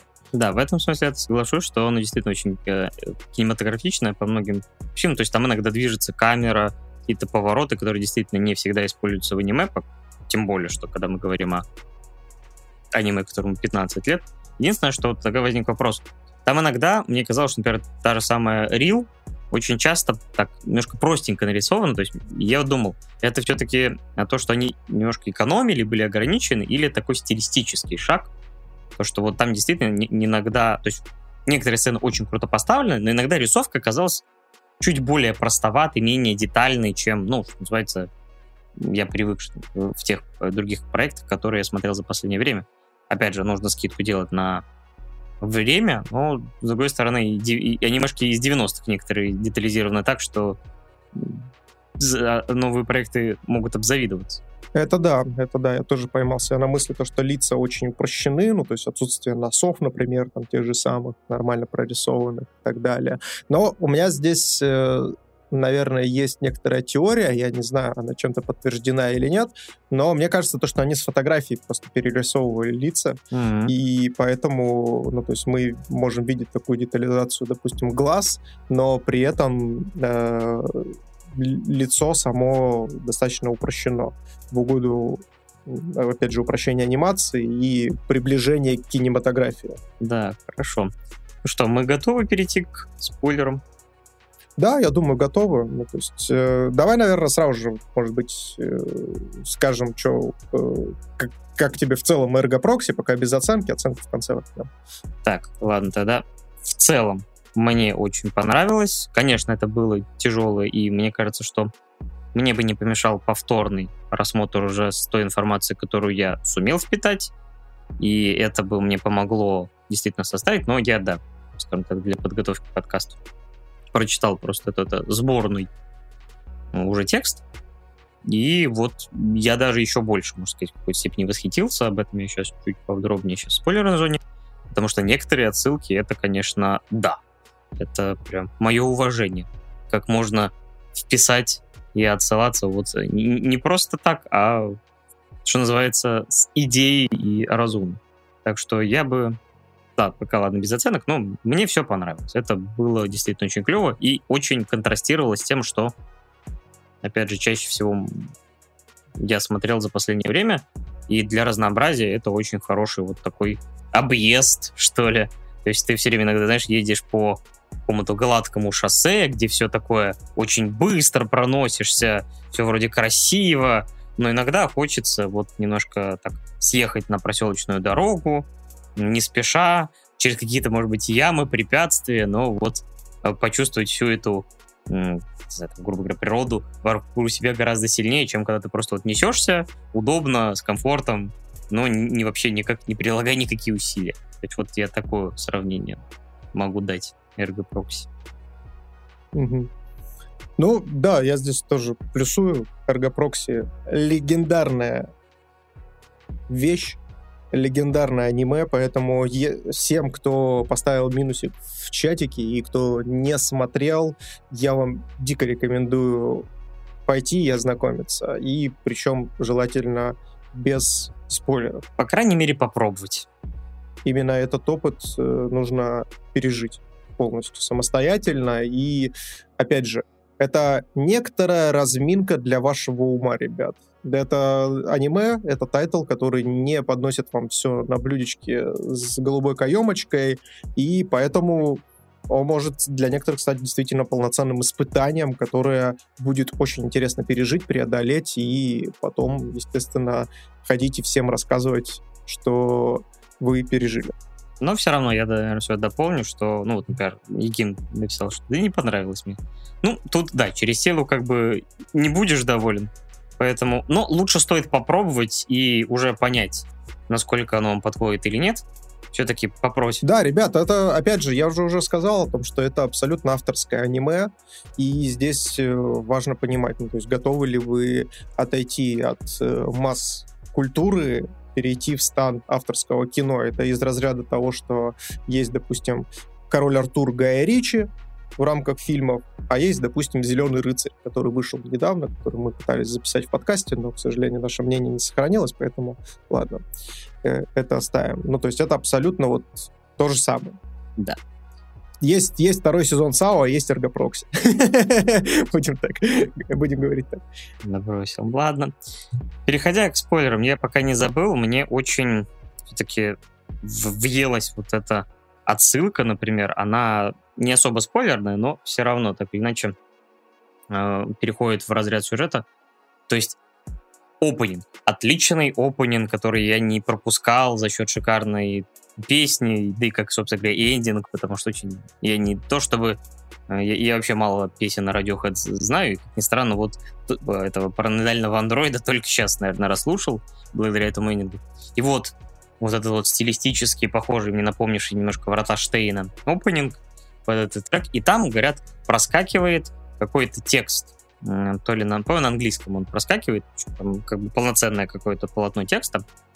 И если я правильно понял, это полотно текста, это какая-то там эпос или не эпос э, нар, ну, вот, э, викинских народов о том, как люди заселяли Исландию, и то, как э, только какие-то там то ли ярлы, то ли, ну, короче, высокопоставленные какие-то там э, основатели вот этих поселений могли перемещаться между этими поселениями, и иногда, так как они все-таки воинственный народ, они между собой сражались, что очень и очень напоминает тебе, что происходит в Эргопрокси, потому что там во вселенной есть энное количество прокси, у каждого есть свой купол, и, по сути, Э, по большому счету, именно они могут перемещаться в этой отравленной атмосфере, и они запрограммированы на таком уровне, что, в принципе, они в какой-то момент должны вот схлестнуться между собой, так как, э, ну, вот у них такая программа. То есть, и ты думаешь, вот это, мать его, отсылочка, вот это вот я понимаю. То есть, когда тебе не просто какой-то там обрывок текста ради прикола, там, не знаю, там с э, отсылка ради отсылки, цитата ради цитаты, а максимально э, гармонично вплетенная вот отсылка на какую-то вот э, мифологию, культуру и даже название серии. Я потому что вот начал смотреть ролик, к сожалению, не досмотрел до конца. Каждое название серии либо отсылает к какому-то художественному произведению, которое так или иначе можно наложить на происходящее там в серии или же в сериале в целом. Либо же еще какая-то отсылка. И все это очень складно, ладно, э, пересылать. Либо игра слов, которая, опять же, может э, хорошо накладываться на повествование. Короче, вот за это просто огромный респект. Уровень проработки максимальный, может, божественный. Это да, ну то есть на Ютубе можно найти три почти часовых ролика, где рассказываются абсолютно все отсылки, рассылки, э, рассылки, блядь, все уже, дед поехал, блядь, вот.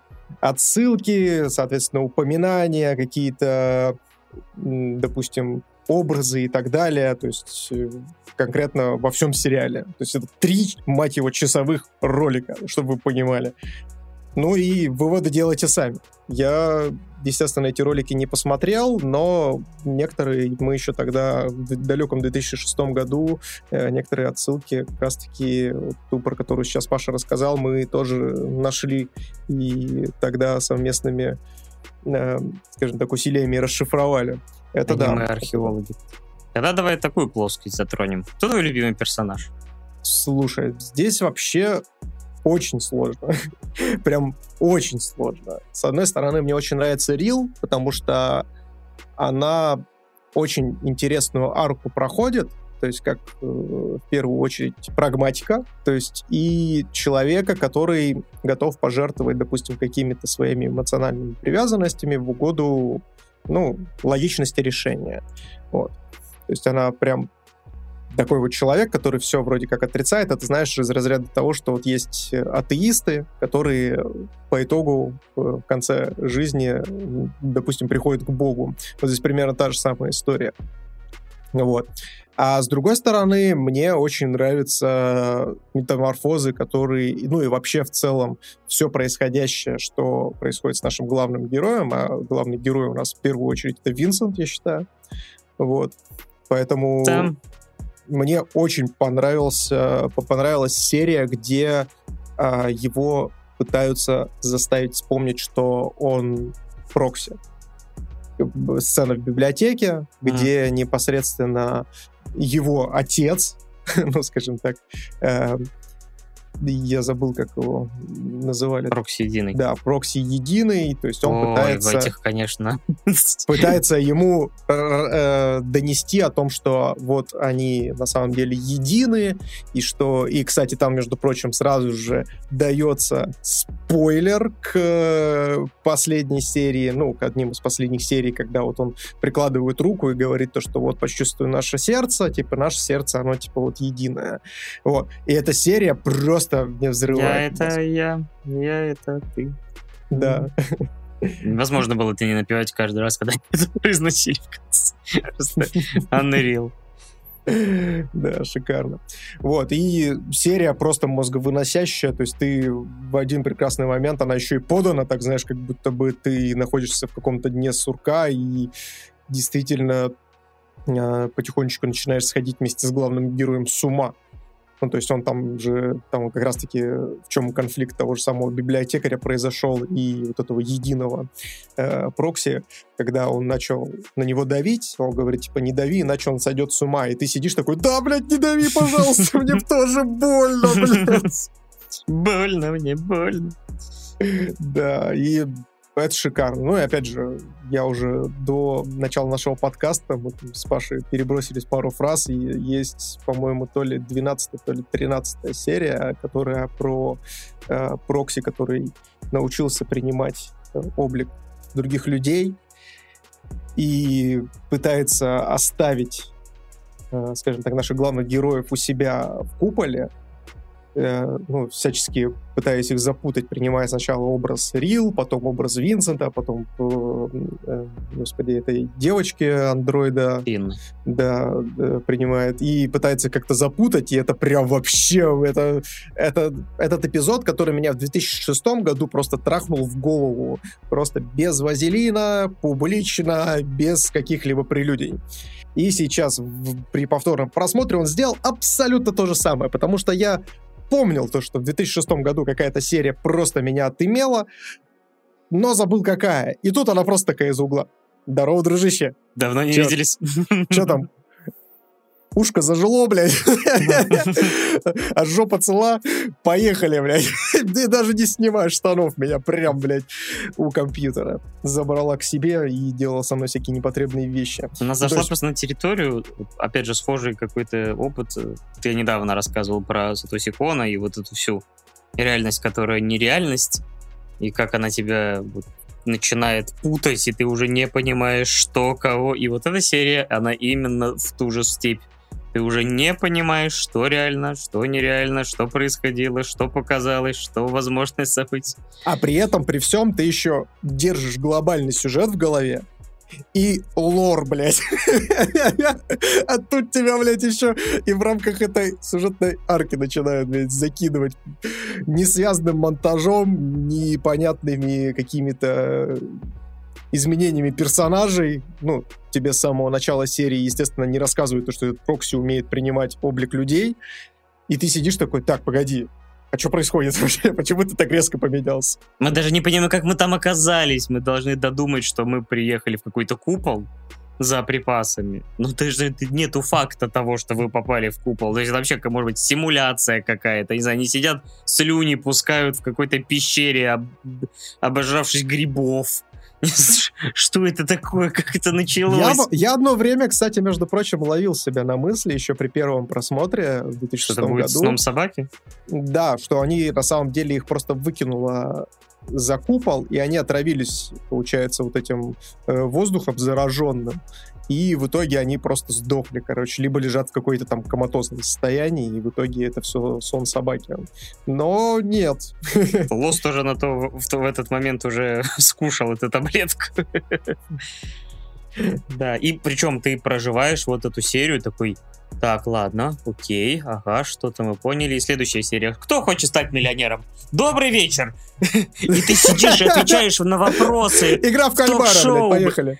Ну, я на несколько даже вопросов такой, о, нифига себе, я даже что-то помню. Потому что некоторые вопросы там реально из разряда э, там на про у Пифагор, там можно было ответить, еще что-то можно было ответить. И как ты А я не устаю попал? напоминать, что в этот момент ты продолжаешь держать общую сюжетную арку и лор в голове, А блядь. тебе накидывают лор в процессе этого безумия. И, а следующая серия, то есть ты реально смотришь в следующей серии, тебе показывают следующей серии ведущего. А следующая серия про необычное путешествие в этой вселенной. Она никогда не возвращается к этому. Ты думаешь, может быть, они правда поехали башкой, но это, трансляц... это транслировалось в купол, в Рондо. Они видели эту шизу. Ты думаешь, а а Но это было замечательно. То есть вот на самом деле это тот момент, когда тебя действительно сношают голову, и тебе классно, здорово, давай еще. Но потом, конечно, все немножко выравнивается на более приземленные рельсы, но все равно не оставляйте до конца, потому что даже уже когда они вернулись в Рондо, появляется эта серия, когда тебе не показывают, как они вернулись в Рондо, они уже внутри, Винсента нет в кадре, Урил раздвоение личности, такой, ага, мы снова здесь, добрый вечер, мы снова в этой Прямое включение из моей шизы, блядь. Да. Здравствуйте. Да, ты уже думаешь, может быть, ты пропускаешь серии, может быть, тут какие-то серии там 20.1 есть, не знаю. Может, ты поехал, спал и пропустил серию. Ну, может быть, черт его знает.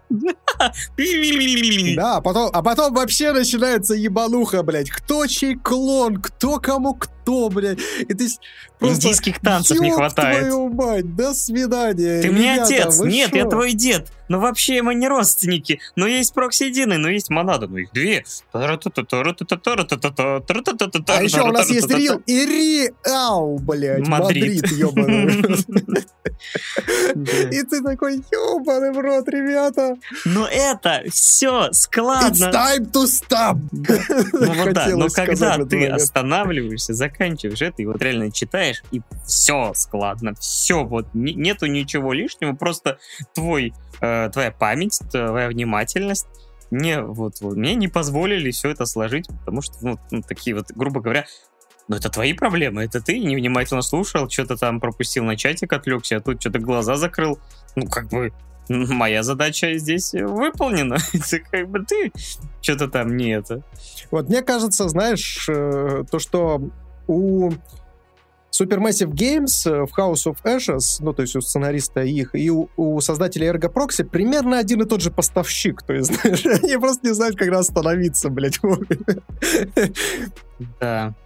Так что, э, ну, вот это был все равно вот уникальный в какой-то степени опыт, но который вот, ну, реально мне, мне по итогу понравилось это путешествие. А скажи, а в чем, а в чем у тебя проблема возникла с составлением вообще общей сюжетной арки в конце? Ну, серия... То есть там же вроде все достаточно логично, и ты как бы понимаешь о том, что, ага, есть люди, они где-то там на орбите, они создали вот прокси, которые заправляют по факту, то есть, ну, пытаются восстановить мир на Земле и подготовить его к тем, кто ну, находится на орбите скажем так, у меня есть проблема в том, что да, я все-таки смотрю анимашки со зрителями, иногда отвлекаюсь на чатик, поэтому иногда вот эти легкие вбросы информации, они не цепляются э, в мою память, тем более память у меня такая себе.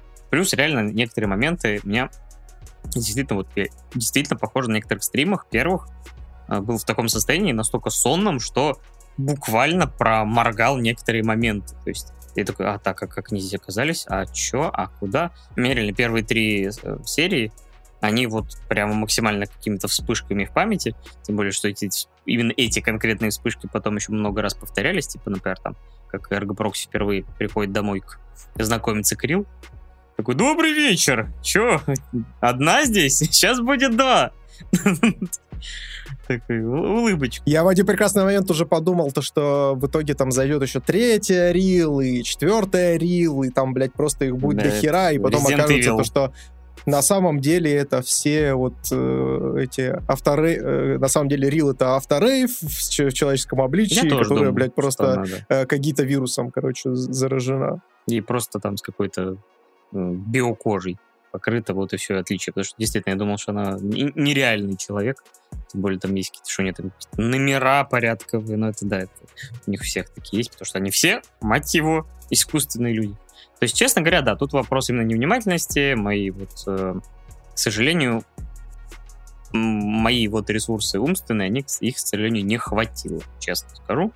Поэтому, чтобы мне собрать, мне понадобился бы, наверное, второй раз, чтобы как раз эти недостающие крупицы собрать. Ну, как я и сказал, это все заменилось этим. Ну, это, кстати, слушай, это у меня тоже примерно проблема, только знаешь, в каком ключе? В поиске смыслов.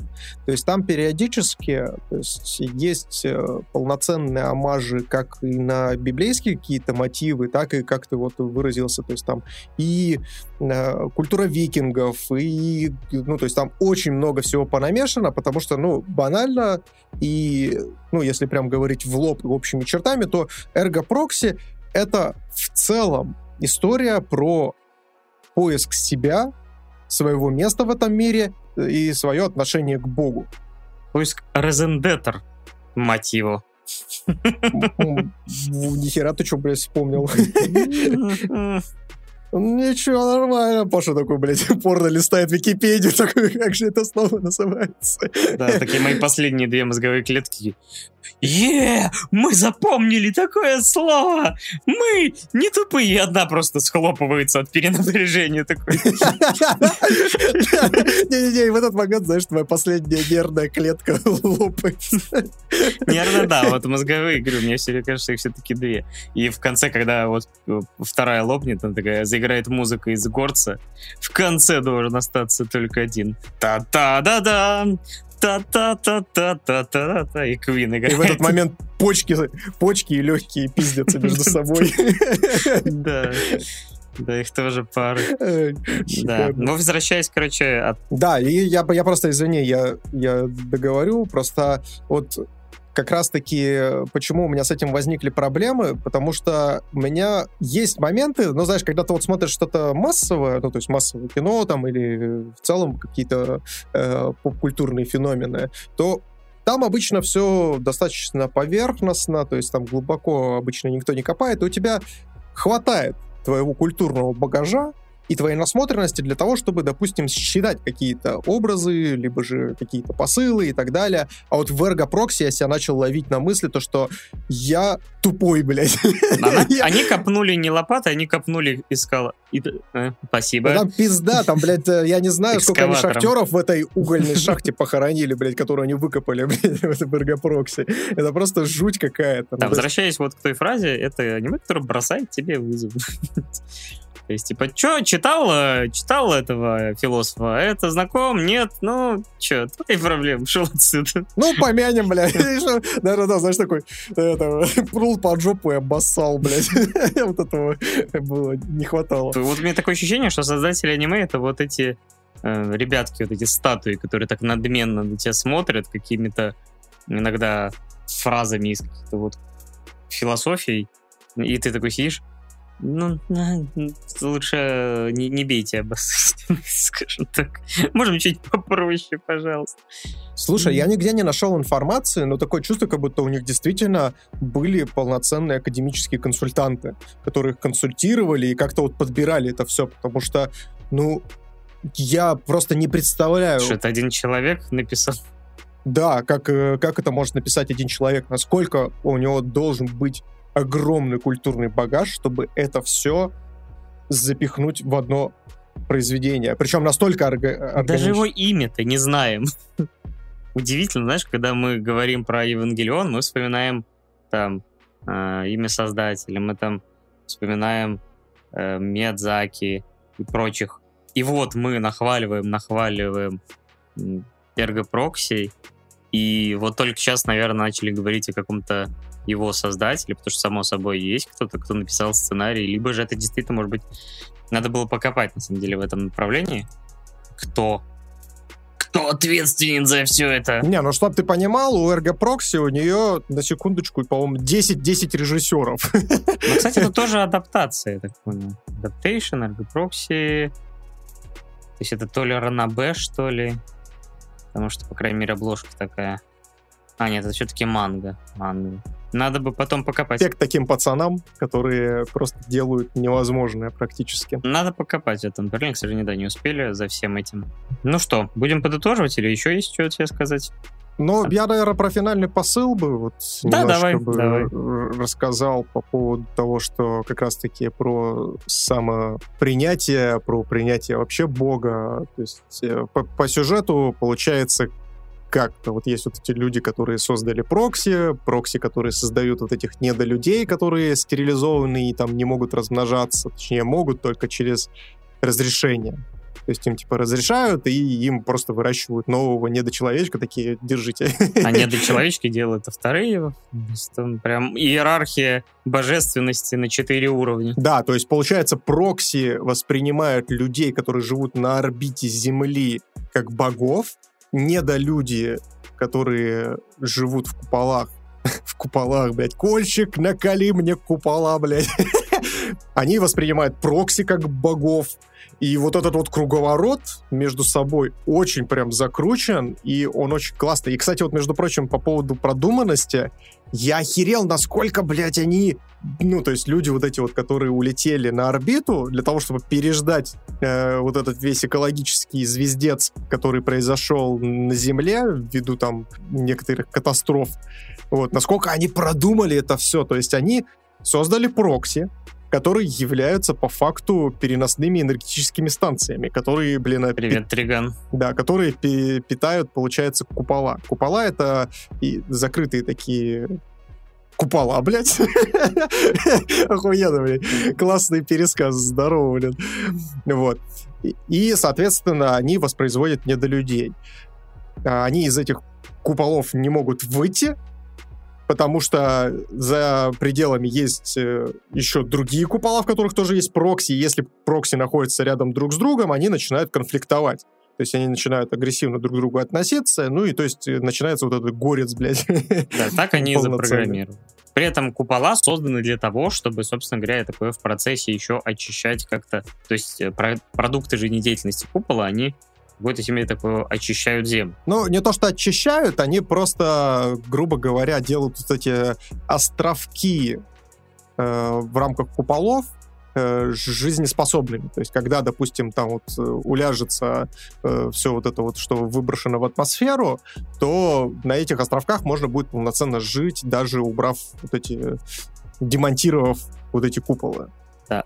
Но при этом получается, что создатели, которые люди на сделали все так, что и прокси, и недолюди должны к их возвращению крякнуть.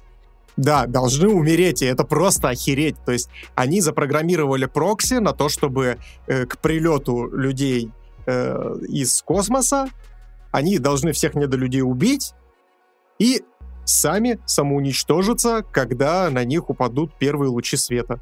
Когда рассеются, собственно говоря, эти ядовитые облака, и эти, солнце сможет полноценно пробиться сквозь них, потому что они созданы на генетическом уровне э, с невозможностью воспринимать э, прямой солнечный свет. Да, и это, это просто взрывает мозг херам собачьим. Ты сидишь такой, ёб твою мать, это что, серьезно, что ли?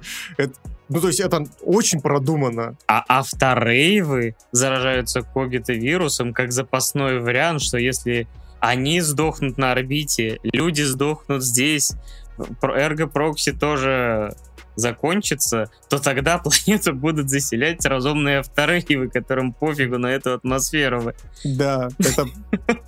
Вариант А, вариант Б, вариант З. Вариант «я охерел». вот да, чем да. заканчивается. А вариант «я охерел», когда началась вот эта вся история, блин, с клонированием прокси друг друга. Это, это просто жуть уже началась так и в конце, когда... Это, опять же, я только понял из вот этого текста, что Винсент осознал себя как единую личность, которая впитывает себе, сочетает в себе и Винсента, и Эрго-Прокси, который клон Эрго-Прокси единого. И он, э, получается, по плану Прокси единого, единственный, кто может сопротивляться людям и он не восприимчив к свету. И сопротивляться солнечному свету, да. Да, и по сути, когда люди спускаются, начинаются корабли спускаться, есть вероятность того, что начнется резня их эргопрокси. А может быть и нет, а может быть и да. Пишите свои фанфики.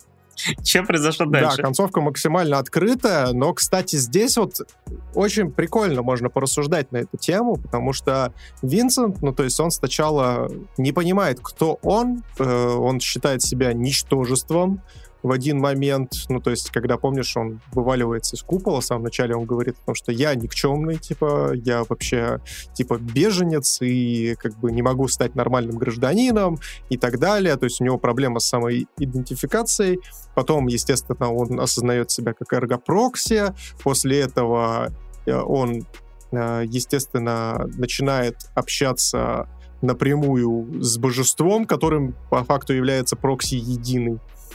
Вот.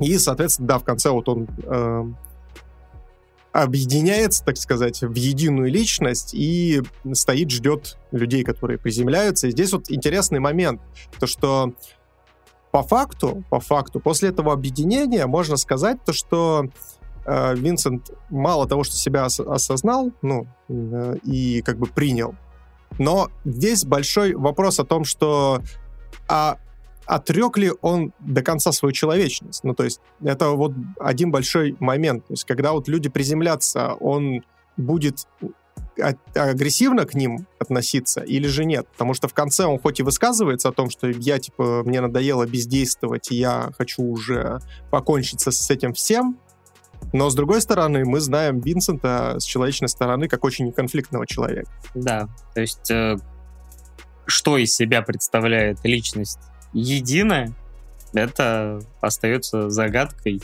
И куда качнется маятник его, ну, скажем так, его личного решения, как самоосознанной единицы, э, с учетом вот тех перспектив, это, да, это интересно. И опять же, да, можно долго гадать, думать и домысливать, в принципе, то есть скажем, авторы рассказали историю, да? Я для себя построил концовку, что они просто прилетят, э, нальют э, себе имбирного Эля и за кружечкой просто все обкашляют вопросики и будут жить долго и счастливо. Может быть, может быть. В моем представлении просто он мигрирует со своей новой семьей говорится, Рил, Пины и вот эти авто... Эм, забыл, как я... Антураж, да, вот. Я просто не запомнил имя, но, по крайней мере, хоть наименование вспомнил. Вот, наверное, я, себе рисую именно так, что они, наверное, отправятся на, может быть, на своем маленьком плоту, путешествовать, жить, и так как Земля уже достаточно очищена, они могут, в принципе, там существовать. А дальше уже черт его знает. Хм, кстати, насколько они долговечный вопрос, конечно, потому что Авторейвов надо просто чинить. Винсент, по сути, теперь, возможно, бессмертный, а Рил не знаю, кстати, насколько у нее срок годности, насколько у нее там... Потому что ее уже, по-моему, чинили от вируса с, с, с помощью этих клеток бессмертных. Поэтому, возможно, она тоже проживет долго, счастливо. Черт его знает, но, опять же, это хорошая концовка, открытая для интерпретации. Слушай, я, знаешь, вот э, сейчас, пока тебя слушал, я, знаешь, еще на какой момент напоролся у себя в голове. И, в принципе, это тоже очень интересная такая интерпретация, то, что а, по факту-то Вицент в конце реализовал план прокси единого. Вообще, да. Ну, то есть он просто, у него было запрограммировано какой-то какой путь, какая-то арка, которую он должен был пройти, и несмотря на то, что он осознает себя, как, знаешь, как отдельную личность и тому подобное, все равно он всего лишь винтик в э, чужом плане. Ну, вообще над ним может э, давлеть и действительно доминировать та программа, в которой у нее заложена по, собственно говоря, уничтожению людей, прилетевших. Поэтому мы не знаем, насколько он освободился от вот всей заложенной программы, насколько вот он самоосознан тоже. Да, но, кстати, я вообще охерел, кстати, вот с этого момента, когда узнал о том, что Рил по факту это клон... Монады. Да, монады. И типа ты такой сразу же понимаешь такое, что ага, Винсент, то есть сразу же в нее влюбился, потому что... Э... Он клон единого прокси, который влюблен в монаду. Какая конструкция! Да, а в самом начале, блин, а во второй серии монада гонится, блин, за э, Винсентом, потому что он эргопрокси, потому что она думает то, что э, он э, на самом деле прокси единый, и она его любит, и типа просто бежит его поцеловать, а он ее убивает. Да, это, да. Это да. просто fuck your mind, in your face, блядь. Но думаю, что да, обсуждать эргопрокси можно действительно очень-очень долго за кружечкой пивка. Но это говорит о том, что это действительно очень и очень классное произведение, которому я лично ставлю девяточку, подводя итог. Я со своей стороны поставлю эргопрокси 10. Вполне себе. То есть это настолько складное, глубокое, философское и авторское высказывание, что ну, я ничего более складного, наверное, в своей жизни не видел. Жизнь наша такая, такой складной была. Да, если бы, если бы наша жизнь была бы такой складной, то я бы, наверное, бы уже давно бы сошел с ума, и меня бы пристрелили как какого-нибудь э, того же самого э, робота, зара зараженного замечательным вот этим вот вирусом. Да. Вот, значит, мы подвели итог эргопрокси нас, э, значит, спойлерная плашечка уходит. А, да, просто возвращаясь к чатику, там э, Наки спросил про рецендентов. Гродвелл, понял ли ты, что, скорее всего, мы смотреть этих рецендентов, по крайней мере, я, вряд ли будем, поэтому у тебя есть вариант пере... Ну, эти 200 рублей, которые ты там задонатил, перекинуть на что-то другое или предложить новый вариант в чатике. То есть не надо ничего там донатить заново просто можешь в чатике написать какой-то другой вариант, потому что я вот понимаю, что, скорее всего, не вывезу, а, я уже не вывез а, No Game No Life, что-то мне подсказывает. А разве это не ты? Я чуть мне кажется, проверял даже в списке. Подождите, подождите. Неужели я снова все напутал? Гродвелл, межвидовые рецензенты, 200 рублей 14 дней назад. Есть у нас еще один Гродвелл, что ли? Волейбол ты в этот раз закинул. Я тебе говорю про две недели назад, если что. Вот, все, у нас, говорю, у нас контингент, никого памяти нет. Поэтому нас никто и не смотрит и не Ну слушает. Потому что все просто про нас забывают. Смотрел когда-то какой-то подкаст, не помню какой, что там про эргопрокси. На самом деле, мне кажется, любые два деда в парке, которые встречаются, они, по сути, записывают подкаст без микрофона, и люди проходящие что-то несут какую-то херню там. Ну, ладно, не трогай их. Пусть думают, что кто-то слушает. Я просто представляю, как лет через 30 мы будем сидеть с тобой в парке и обсуждать эргопрокси снова. Да, как в первый раз. Ладно, у нас следующая финальная уже тема, которая будет гораздо более простой и легкой на восприятие. И, значит, да, Гродвелл сказал на волейбол за перекинуть эти 200 рублей. Поэтому, возможно, не за горами просмотр спортивного аниме. Ну, а А, пока... это аниме, я думал, он какой-то конкретный матч хотел сборной России, блядь, с кем Да, да, да. Уже просто донатят на все подряд. Давай, беременна в 16, поехали, блядь. Это не сериал, это, это болезнь. Вот. А, нет, не беременность, беременность не болезнь.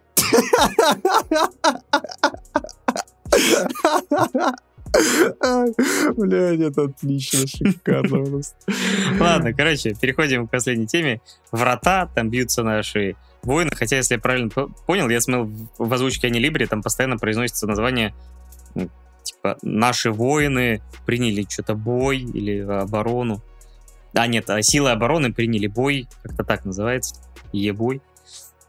Значит, анимешка рассказывает о ситуации, в которой в Японии, в современной, вдруг открываются врата, какие-то, не знаю, из- будто бы из Римской империи, и оттуда выходят воины, э, причем не просто воины, а одетые в довольно средневековую броню, да еще в сопровождении летающих драконов, зверолюдей, Гоблинов, хрюшек. и всего вот этого комплекта и вываливаются на улицы Токио, начинают, собственно говоря, людей крошить. Но недолго это продолжается, потому что, само собой, прилетают силы самообороны. А в Японии нету никакой армии, есть силы обороны, хотя, ну, изначально просто после Второй мировой вообще запретили, насколько я помню. Имеют собственные войска, но постепенно они такие пу-пу-пу-пу-пу-пу, эти вертолеты, танки и все прочее, это силы самообороны, а не армия. А, окей, сказали, видимо, все остальные такие. И вот силы самообороны пролетают, громят, само собой, этих воинов, потому что драконы — это хорошо. На самом деле, погоди, Паша, я тебя остановлю. Э, Когда эти врата появились и оттуда вышли различные твари, я думал то, что они просто пришли мстить за межвидовых рецензентов. Такие, ну все, Япония, ты огребаешь нахуй за всю хуйню, которую вы тут нарисовали. Вы затрахали в прямом смысле все, кого у нас есть, у нас не осталось видов, которых вы не осквернили. Такой, Я все ждал, когда из компьютера начнут вылезать э, различные персонажи из видеоигр и тоже, а это вам засау, бля, с другой стороны. да, то есть на самом деле, да, э, с- с, э, так сказать, месть атак и прочим э, людям. Ну и, кстати, главный герой наш, который во время этой самой атаки проявил себя весьма героически, он атаку, а не просто атаку, а еще и спецназовец, а еще вообще доблестный, так сказать, прошедший там какие-то жесточайшие курсы, но при этом, ни странно, Любитель кошка-девочек. э, и распиздяй, как по-другому скажешь, вообще никак не понимаю, как это в нем уживается, это героизм, это э, любовь к Дадзинси, и вот какая-то абсолютная лень, и, и приказы некоторые он выполняет очень странно, поэтому все как-то в нем перемешалось в этой личности. И Япония после этих событий, недолго думая, такая, ну, ребятки, вы тоже огребаете, у нас, э, так сказать, э, операция «Буря» в фэнтези-мире. И они, собственно говоря, перебрасывают на ту сторону войска, встречи Да, и с криком, ну чё, народ, погнали, ебаный в рот. за аниме. Просто залетают, да, в эти врата и начинают месить и кошмарить народ. Ну, не, не весь, а именно ту, по сути, армию, а, которая сначала... То есть, по, по- по сути, там есть империя, основная, это основоположная, кто, можно сказать, властвует над этой территорией, и изначальная такая армия, которая вторглась через эти врата, она была именно имперская. Потом империя, оставшись без армии, собственно говоря, говорит вассалам, ребятки, общий сбор, и отправляет их, э, по сути, на смертельный бой, потому что они-то знают, с чем они будут сражаться, а эти воины-то ни хрена не знают.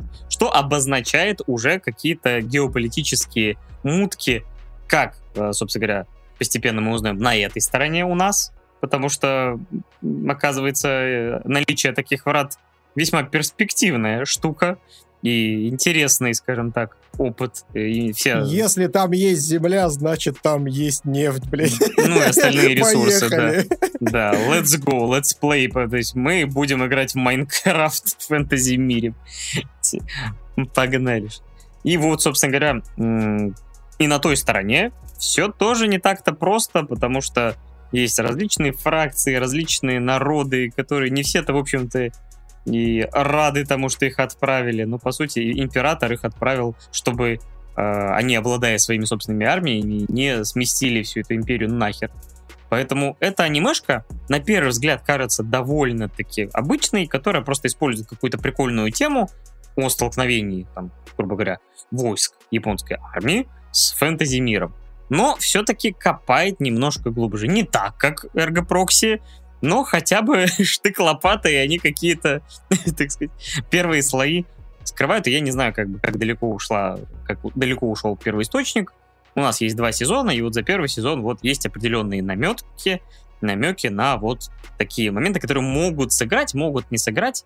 Вот, так сказать, вот базисно, что из себя представляет эта анимешка. Так, мы должны сейчас обкашлять очень важный вопрос. Кошка девочки или зверь? Или... Кто, кто самая топовая бабушка в аниме? Ну, все выбирают то топовую тяночку, а мы выбираем топовую бабушку. Госпожа Цунады из Наруто? Что такие вопросы тут? Че? Нет, я про врата говорю, алло, какой Наруто? Пиздец, все, дед поехал, блядь. Он, он, чтобы понимали, Паша еще и параллельно Наруто смотрит, блядь.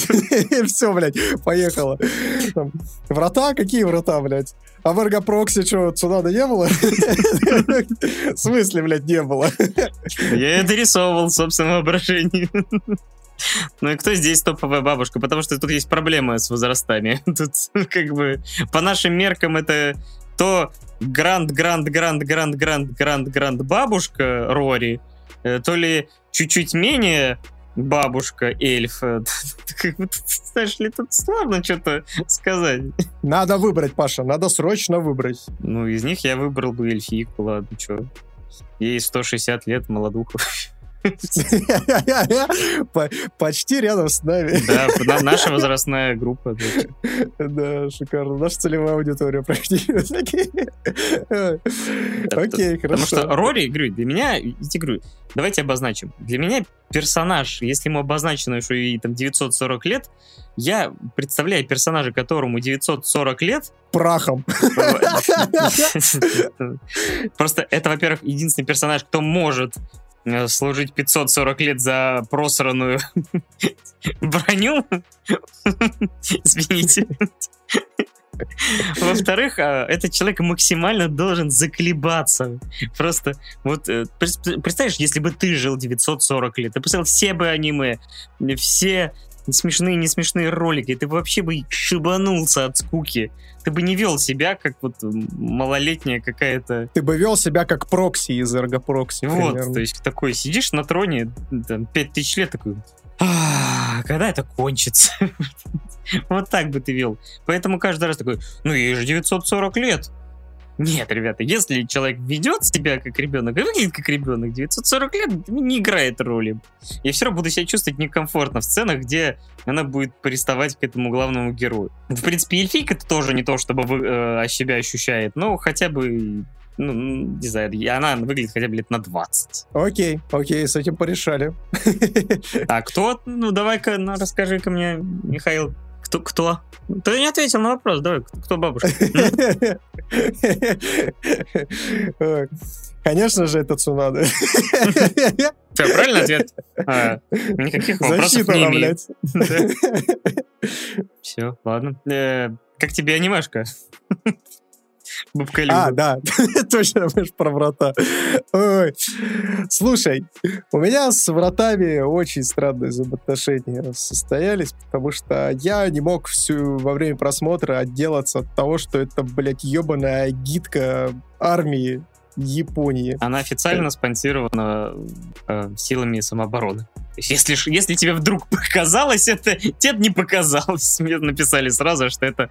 Поэтому все э, события, которые связаны с японскими войсками, показаны как вот э, знаешь, там в американских фильмах, когда показывают армию, она всегда беспрекословно вообще выполняет все, ее, конечно, может крашить какие-то трансформеры это, но в целом они показаны как вот что-то идеально действующее. В этой анимешке они также показаны как безукоризненно работающий механизм. И это главная проблема, я считаю, врат.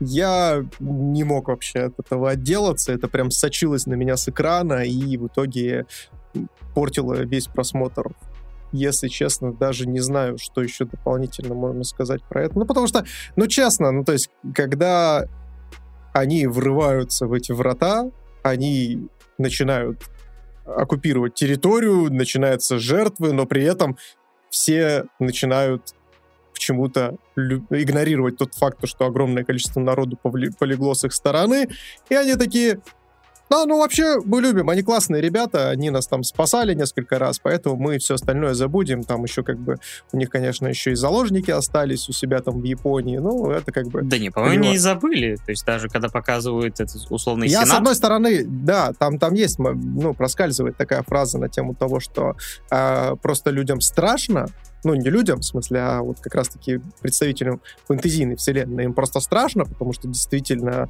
э, они ни разу не сталкивались с огнестрелом, они не сталкивались с танками, с вертолетами, с самолетами, вот этим всем. И им, естественно, страшно, и поэтому они, типа, им интереснее пойти на мировую с этими людьми, чем... У них нет ресурсов, которые могли бы защитить. Ну и, по сути, их армия все. Поэтому они сидят и только обсуждают какие-то варианты, как они могли бы что-то переломить. Но в итоге все это переходит уже в стадию переговоров. Но вот, опять же, так как мы, у нас имеется ну, ты посмотри... Миша, чтобы вы поняли, посмотрел оба сезона сразу. Поэтому у него есть дополнительная информация, скажем так, относительно. Это, кстати, вообще идиотская какая-то тема из разряда того, что... Мы голову Мой... сломали сколько-то сезонов, потому что... Да, я сижу, пишу Паше такой, Паш, слушай, а как бы там 12 серий, а там еще есть 12 серий, это типа как, а, ну, как в САУ, типа просто две арки, разделенные э, на два сезона, просто где-то информация о том, что это два сезона, где-то информация, что это один сезон. Просто Но я не нашел нигде информации о том, что... Но при этом абсолютно такая же ситуация, например, у нынешнего выходящего аниме «Реинкарнация безработного», где сначала было энное количество эпизодов, спустя несколько месяцев, меньше чем полгода, э, вышла остальная, и где-то э, это считается вторым сезоном, но по большинство официальных источников пишут, что это вторая половина первого сезона. Здесь... Ну, это, знаешь, это примерно такая же история, как э, вот с э, финалом «Атаки Титанов» сейчас. То есть «Атака Титанов» вышла, и спустя, там, получается, год выходит вторая часть. Но год. А вот «Врата», они вышли в конце, по-моему, 15-го, а в начале 16-го вторая половина. То есть там прошло несколько месяцев, даже не год. То есть, говорю, в, в аниме я тебе говорю, я тогда Но помню... в самом аниме, чтобы ты понимал, ну, то есть, почему я этот вопрос начал Паше задавать, потому что я, ну, посмотрел 12 серий, в принципе, в принципе, давайте я еще такое проброшу, то, что интересная концепция, когда наш мир с нашими технологиями, с нашим вооружением сталкивается с фэнтезийным, это интересно. И я просто посмотрел 12 серий, такой, блин, что-то какая-то херь, может, они там дальше чуть-чуть что-то набросят и раскрутят. И решил посмотреть еще несколько серий следующего сезона. И просто поймал себя на мысли, то, что там на второй серии второго сезона вылазит сплашка о том, что это э, 14 серия. Я такой, чё? В смысле 14 серия? То есть э, внутри тайтла это один сезон считается. Да, непростая для нас ситуация, скажем так. Но все-таки, да, у нас, по заказывали именно первый сезон, поэтому... Поэтому Тут... будем обсуждать только 12 серий, ребят. Да. Ну, я как не смотревший, я бы все равно вряд ли бы успел, -то, если бы мы так как все это пошло в эту сторону. Э, я все, ну, я, мне приходилось додумать, и мне казалось, что это либо уже в первоисточнике, Ну, потому что, а куда э, копать, кроме как, собственно говоря, вот эти ситуации в реальном мире, которые они обозначили точечно в первом сезоне, и которые, понятное дело, можно раскрутить очень сильно. Ну, тут вопрос к авторам аниме, потому что, ну, или к первоисточнику, потому что очень часто вот реально это все остается на поверхностном уровне. Но мне нравится в этих 12 сериях, что они уже начали... Это, конечно, очень странный момент, когда привозят вот этих ребят, ну, типа, выступить, и вместо того, чтобы сразу же под охраной куда-то это, то есть начинаются вот какие-то типа, приманки, выманивания. Собственно говоря, такая уже специально они пытаются показать о том, что заинтересованных в этой всей истории очень много сторон. И в эту сторону, опять же, можно, потому что было бы очень интересно, если бы врата открылись бы в других местах. И это а у меня, слушай, у меня к тебе такой вопрос. А ты как бы вообще как относишься э, вот как раз-таки к стороне наших героев? То есть конкретно вооруженных сил Японии. Ну, говорю, к ним очень есть... сложно воспринять как-то, потому что они, ну, показаны, вот, роботизированы правильными. То есть, ну, опять же, мы это не первый раз встречаем в различных проектах, что, скажем так, главный, либо главный герой, например, максимально правильный. В данном случае целая так сказать, организация показана, потому что, это, да, вот, мы выяснили, она спонсировала все это осознанно, показала, то есть показывая, что вот какие они молодцы, что в такой ситуации они бы не стали никого там убивать, не захватывать. То есть все понятно, что они уже начнут э, пытаться так сказать, качать ресурсы и так далее, но попробуют все наладить политическим путем, а не каким-то условным, не знаю, э, применением силы просто показательным. Хотя, все-таки как-то иногда какие-то фразы и между строк это проскакивает, что если выгода окажется слишком высокой, то черт его знает, что, что это придет. Короче, копать можно глубоко, но за, я так понял, что за два сезона это не уходит в эту плоскость. Ну, у меня вот просто к ним не возникло какого-то позитивного отношения по той причине, что я четко прям вот для себя первые 12 серий поставил их вровень с оккупантами. То есть они прям жесткие оккупанты, которые своей э, своей огневой, своим огневым преимуществом просто подминают под себя фэнтезийный мир. И да, конечно, они пытаются там отбелить их, э, то, что вот, несмотря на это все, они там для э, беженцев э, сделали городок, им там хорошо, приятно, они едят там еду, моются в ванной и тому подобное, но при этом, при всем, ну, как бы глобально эта картина вообще никак для меня не поменяла. То есть я не мог вообще сопереживать, э, э, ну, получается, героям, вот, представителям именно японской армии, потому что они реально просто взяли и физической силой подмяли под себя э, параллельный мир. Ну, по сути, да, они сами говорили, например, в одном из э, диалогов э, между солдатами, между главным героем и кем-то чуть более высокопоставленным, говорит, для нас это, для Японии это шанс. То есть, скажем так, то есть это перспективы, которые они воспользуются. Ну, скорее всего, большинство стран, само собой, эти воспользуются, они создают, по сути, такое неоколониальное общество. Единственное, что они пытаются показать, что они не перегибают палку. Но, само собой, да, они воспользовались вот этой вот Единственное, я так не понял, как бы сохранали вообще. ну, это где-то, опять же, может, в переисточнике говорится, какого черта вообще полезли эти войска куда им нафиг не следовало. Потому что, да, а закончилось все для них очень плохо, потому что это, не знаю, как... Ну, ладно, не буду в политоту лезть. Ну, это можно вот сравнить, например, с событиями начала 2000-х, когда одна, по сути, вот какая-то провокационная акция привела к полнометра... полноценному вторжению там туда, потом туда, которые, скажем так, тоже использовались с выгодой для себя. Тут абсолютно такая же аналогия. И ты понимаешь, я, я говорю, я не смотрел на вот этих персонажей как на героев, э, вот э, персонажей с арками, я все равно смотрел больше это как общую какую-то картину, куда заведет, опять же, их взаимодействие, там забавные, незабавные моменты, но вот воспринимайте, да, вот этих солдат именно как героев, персонажей, у меня лично тоже не получалось. Они просто, по сути, винтики вот в этой работающей машине. Но я здесь, наверное, больше про позитивный окрас конкретно. Ну, то есть для меня они нет, для меня они были абсолютно нейтральные, потому что, ну, ты понимаешь, что, скорее всего, вот если бы вот так открылись ворота в какой-то стране, так и бы и было. Поэтому мне было проще с этим. То есть, скажем так, ну, это, ну, тут сложно сказать, насколько бы они перегибали, потому что у них за ними прям приглядывают условно. То есть они показывают, что у них вот такая демократия, что, э, что стоит им где-то что-то накосячить маломальски, уже как бы возникает противоборство в политических кругах, которое может привести там к условному смене правящей элиты, которая все перекроет и скажет, э, вот, ну, скажем так, сыграет на информационном поле так, чтобы они выглядели вот действительно как захватчики. И я понимаю, что они, вот, например, очень утрированно показали все-таки эту позицию, как-то очень, что вот мы же тут делаем, а они такие, типа, что-то за правду, ну, против военных, то есть выводит их в таком неприглядном свете, хотя, по сути, они вот... Что-то мы услышали, что у вас там мирные потери были, вы там не перегибаете случайно? Докажите, что вы там никого мирного там не похерили по собственной там глупости. Так что, нет, само собой тут... Они такие, да не-не-не, ребят, мы просто так 120 тысяч завалили, просто Ну, это войска, то есть, типа, это все... Короче, мне, по крайней мере, вот что нравится, что действительно есть что обсудить. То есть при этом это было для меня простым времяпрепровождением, и мне пришлось, например, серии с 4 по 6 смотреть два раза, потому что я не нажал на кнопку записи, поэтому, и, как ни странно, меня вполне устроило, потому что экшен клевый, все это, опять же, рисовка A1 очень, очень качественно все делает.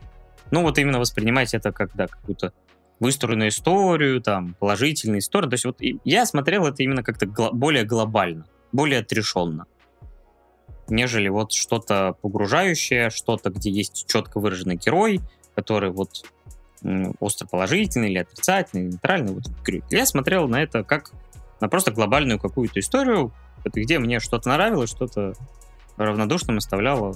Как-то так. Ну, просто, нет, на самом деле здесь с героем-то все достаточно четко и понятно. Ну, то есть у нас есть, э, господи, как его зовут, э, Йоджи Итами, который непосредственно атаку, ну, и опять же, архетип у него, э, вот он типа атаку, он ставит э, впереди всего свои интересы, а потом уже работу и так далее. Типа, ребята, если вы атаку, смотрите, у нас э, в. Э, в войсках тоже есть анимешники, приходите к нам, они тоже любят кошкодевочек и тому подобное. У вас есть перспектива отправиться в фэнтезийный мир, где вы их встретите. Да. Ну, то есть, э, в плане концепции, как я сказал, очень интересно. Очень интересно и понятно, как и почему это сделано. Э, вот. И для кого это сделано, то есть вот это вот именно агитационный этот материал, так сказать.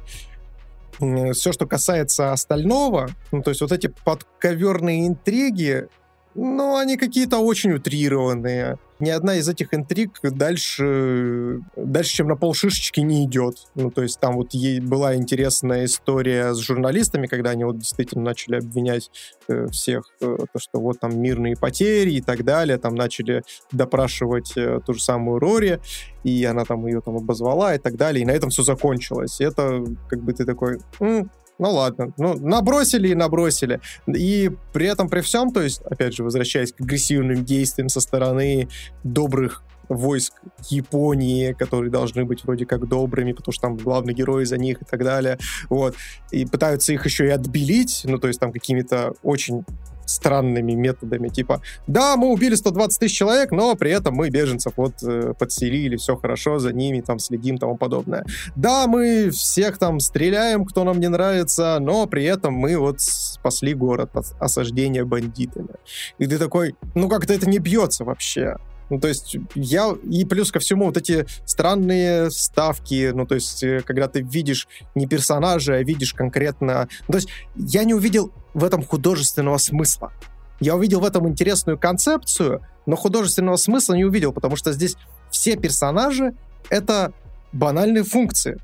То есть есть главный герой, который атаку, который должен зазывать в армию, вот он есть. Как бы у него там предыстория, там с женой какая-то странная, но это как бы вообще, ну, то есть не дает ему никакой глубины абсолютно. У нас есть маленькая Лоли, которая на самом деле 940 лет, потому что что? Потому что э, к солдату не, не, не может домогаться маленькая девочка. Поэтому вот она есть тоже абсолютно как бы имбовый персонаж, который существует ради того, чтобы существовать. И, ну, как бы домогаться до героя. То есть, ну, то есть, чтобы... Потому что что? Потому что, естественно, доблестного представителя японской армии должны хватить все. Эльфийки, полубожества, э, просто обычные солдаты, э, там, принцессы, все, все вот это. И и вот так со всеми персонажами. Я не, не, не увидел ни одного глубокого персонажа. Это просто какой-то какой набор, знаешь, э, клише и картона, которых объединили для того, чтобы продать аудитории. И все. И приправили немножечко дворцовыми интригами, чтобы вы совсем уж заскучали. Если бы их даже не было, то это бы вообще была бы помойка. Ну, в целом, говорю, мы сказали примерно, возможно, одинаковые вещи, только, скажем так, с разным окрасом. То есть тебе это коробило, вот эта вся однобокость. А я вот с ней смирился и уже сконцентрировался на тех вещах, которые мне базово нравятся. Там, боев, шутеек, то есть э, сконцентрировался на чем-то позитивном. Хотя, признавая то, что вот это все такую довольно одномерную поверхностную конструкцию, которая пытается залезть на темы поуглубже, но чуть-чуть их поцарапает, но, опять же, не углубляется сильно. Мне понравилось, что они хотя бы сделали этот шаг, потому что можно было сделать еще, еще гораздо хуже, намного порядков, и гораздо более поверхности, поэтому мне кажется, что при тех условиях, которые были, это далеко не самый плохой вариант того, как что показано, и то есть это можно было докрутить до гораздо большей совершенности этих э, воинов. Это можно было вообще никак не пытаться какую-то геополитику закладывать. То есть это можно было сделать еще больше фан-сервиса, больше какой-то нелепости. Они хотя бы что-то попытались вот в данных условиях сделать и за это я все-таки их могу похвалить. Это интересная реклама, но плохое аниме. Я могу вот так вот подытожить э, конкретно свое мнение. Ну, по мне оно просто среднее. Так что ладно, особо тут больше не обсудишь. А, мне, да, интересно все-таки, да, что там в переисточнике э, могло бы быть, но это как бы уже совсем другая история. Оценку я все-таки поставлю мне нормально, я поставлю там 7,5 за хорошее исполнение и за все-таки э, то, что мой интерес э, не пропадал, и даже второй раз, когда приходилось пересматривать серии, я не э, умирал со скуки даже, видя одни и те же сцены. И отдельный, можно сказать, отдельный полбалла за шутку про только давайте полетим мы, у нас есть хорошая аудиосистема. Доставай Вагнера. За это все раз спасибо. Что ты поставишь? Да. Я поставлю чисто за концепцию и, наверное, за смелость, э, в первую очередь, э, представителей власти вот так вот подать свою рекламу. Э, поставлю 4. Хорошо. Ну что же, тогда всем огромное спасибо за ваши варианты, за то, что просто пришли на стрим, поддержали дедушек.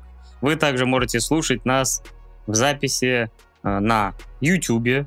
Э, собственно наверное, завтра, послезавтра появится запись этого стрима. На Твиче можете заглядывать, опять же, запись будет какое-то время храниться.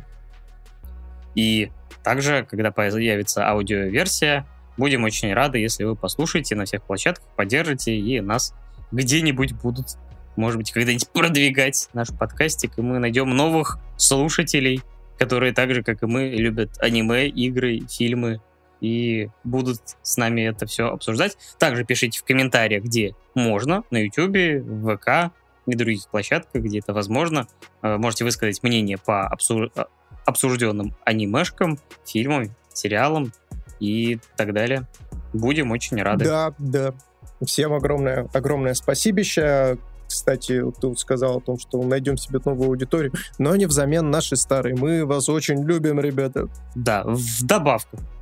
Да, у нас замечательная аудитория, с которой мы уже долго, то есть э, многих я вижу еще, не знаю, там, с первых месяцев и первого года создания канала, несмотря на то, что канал менял форматы, э, там, частоту выхода роликов, многие люди не бросают и э, с появлением нового формата, как подкаст, тоже включились в эту э, историю, вписались, кто-то слушает в аудио, кто-то приходит на стримы, кто-то, опять же, видеоверсию смотрит. Огромное вам спасибо, потому что без вас бы все это быстро загнулось, а мне, честно говоря, очень нравится заниматься подкастом.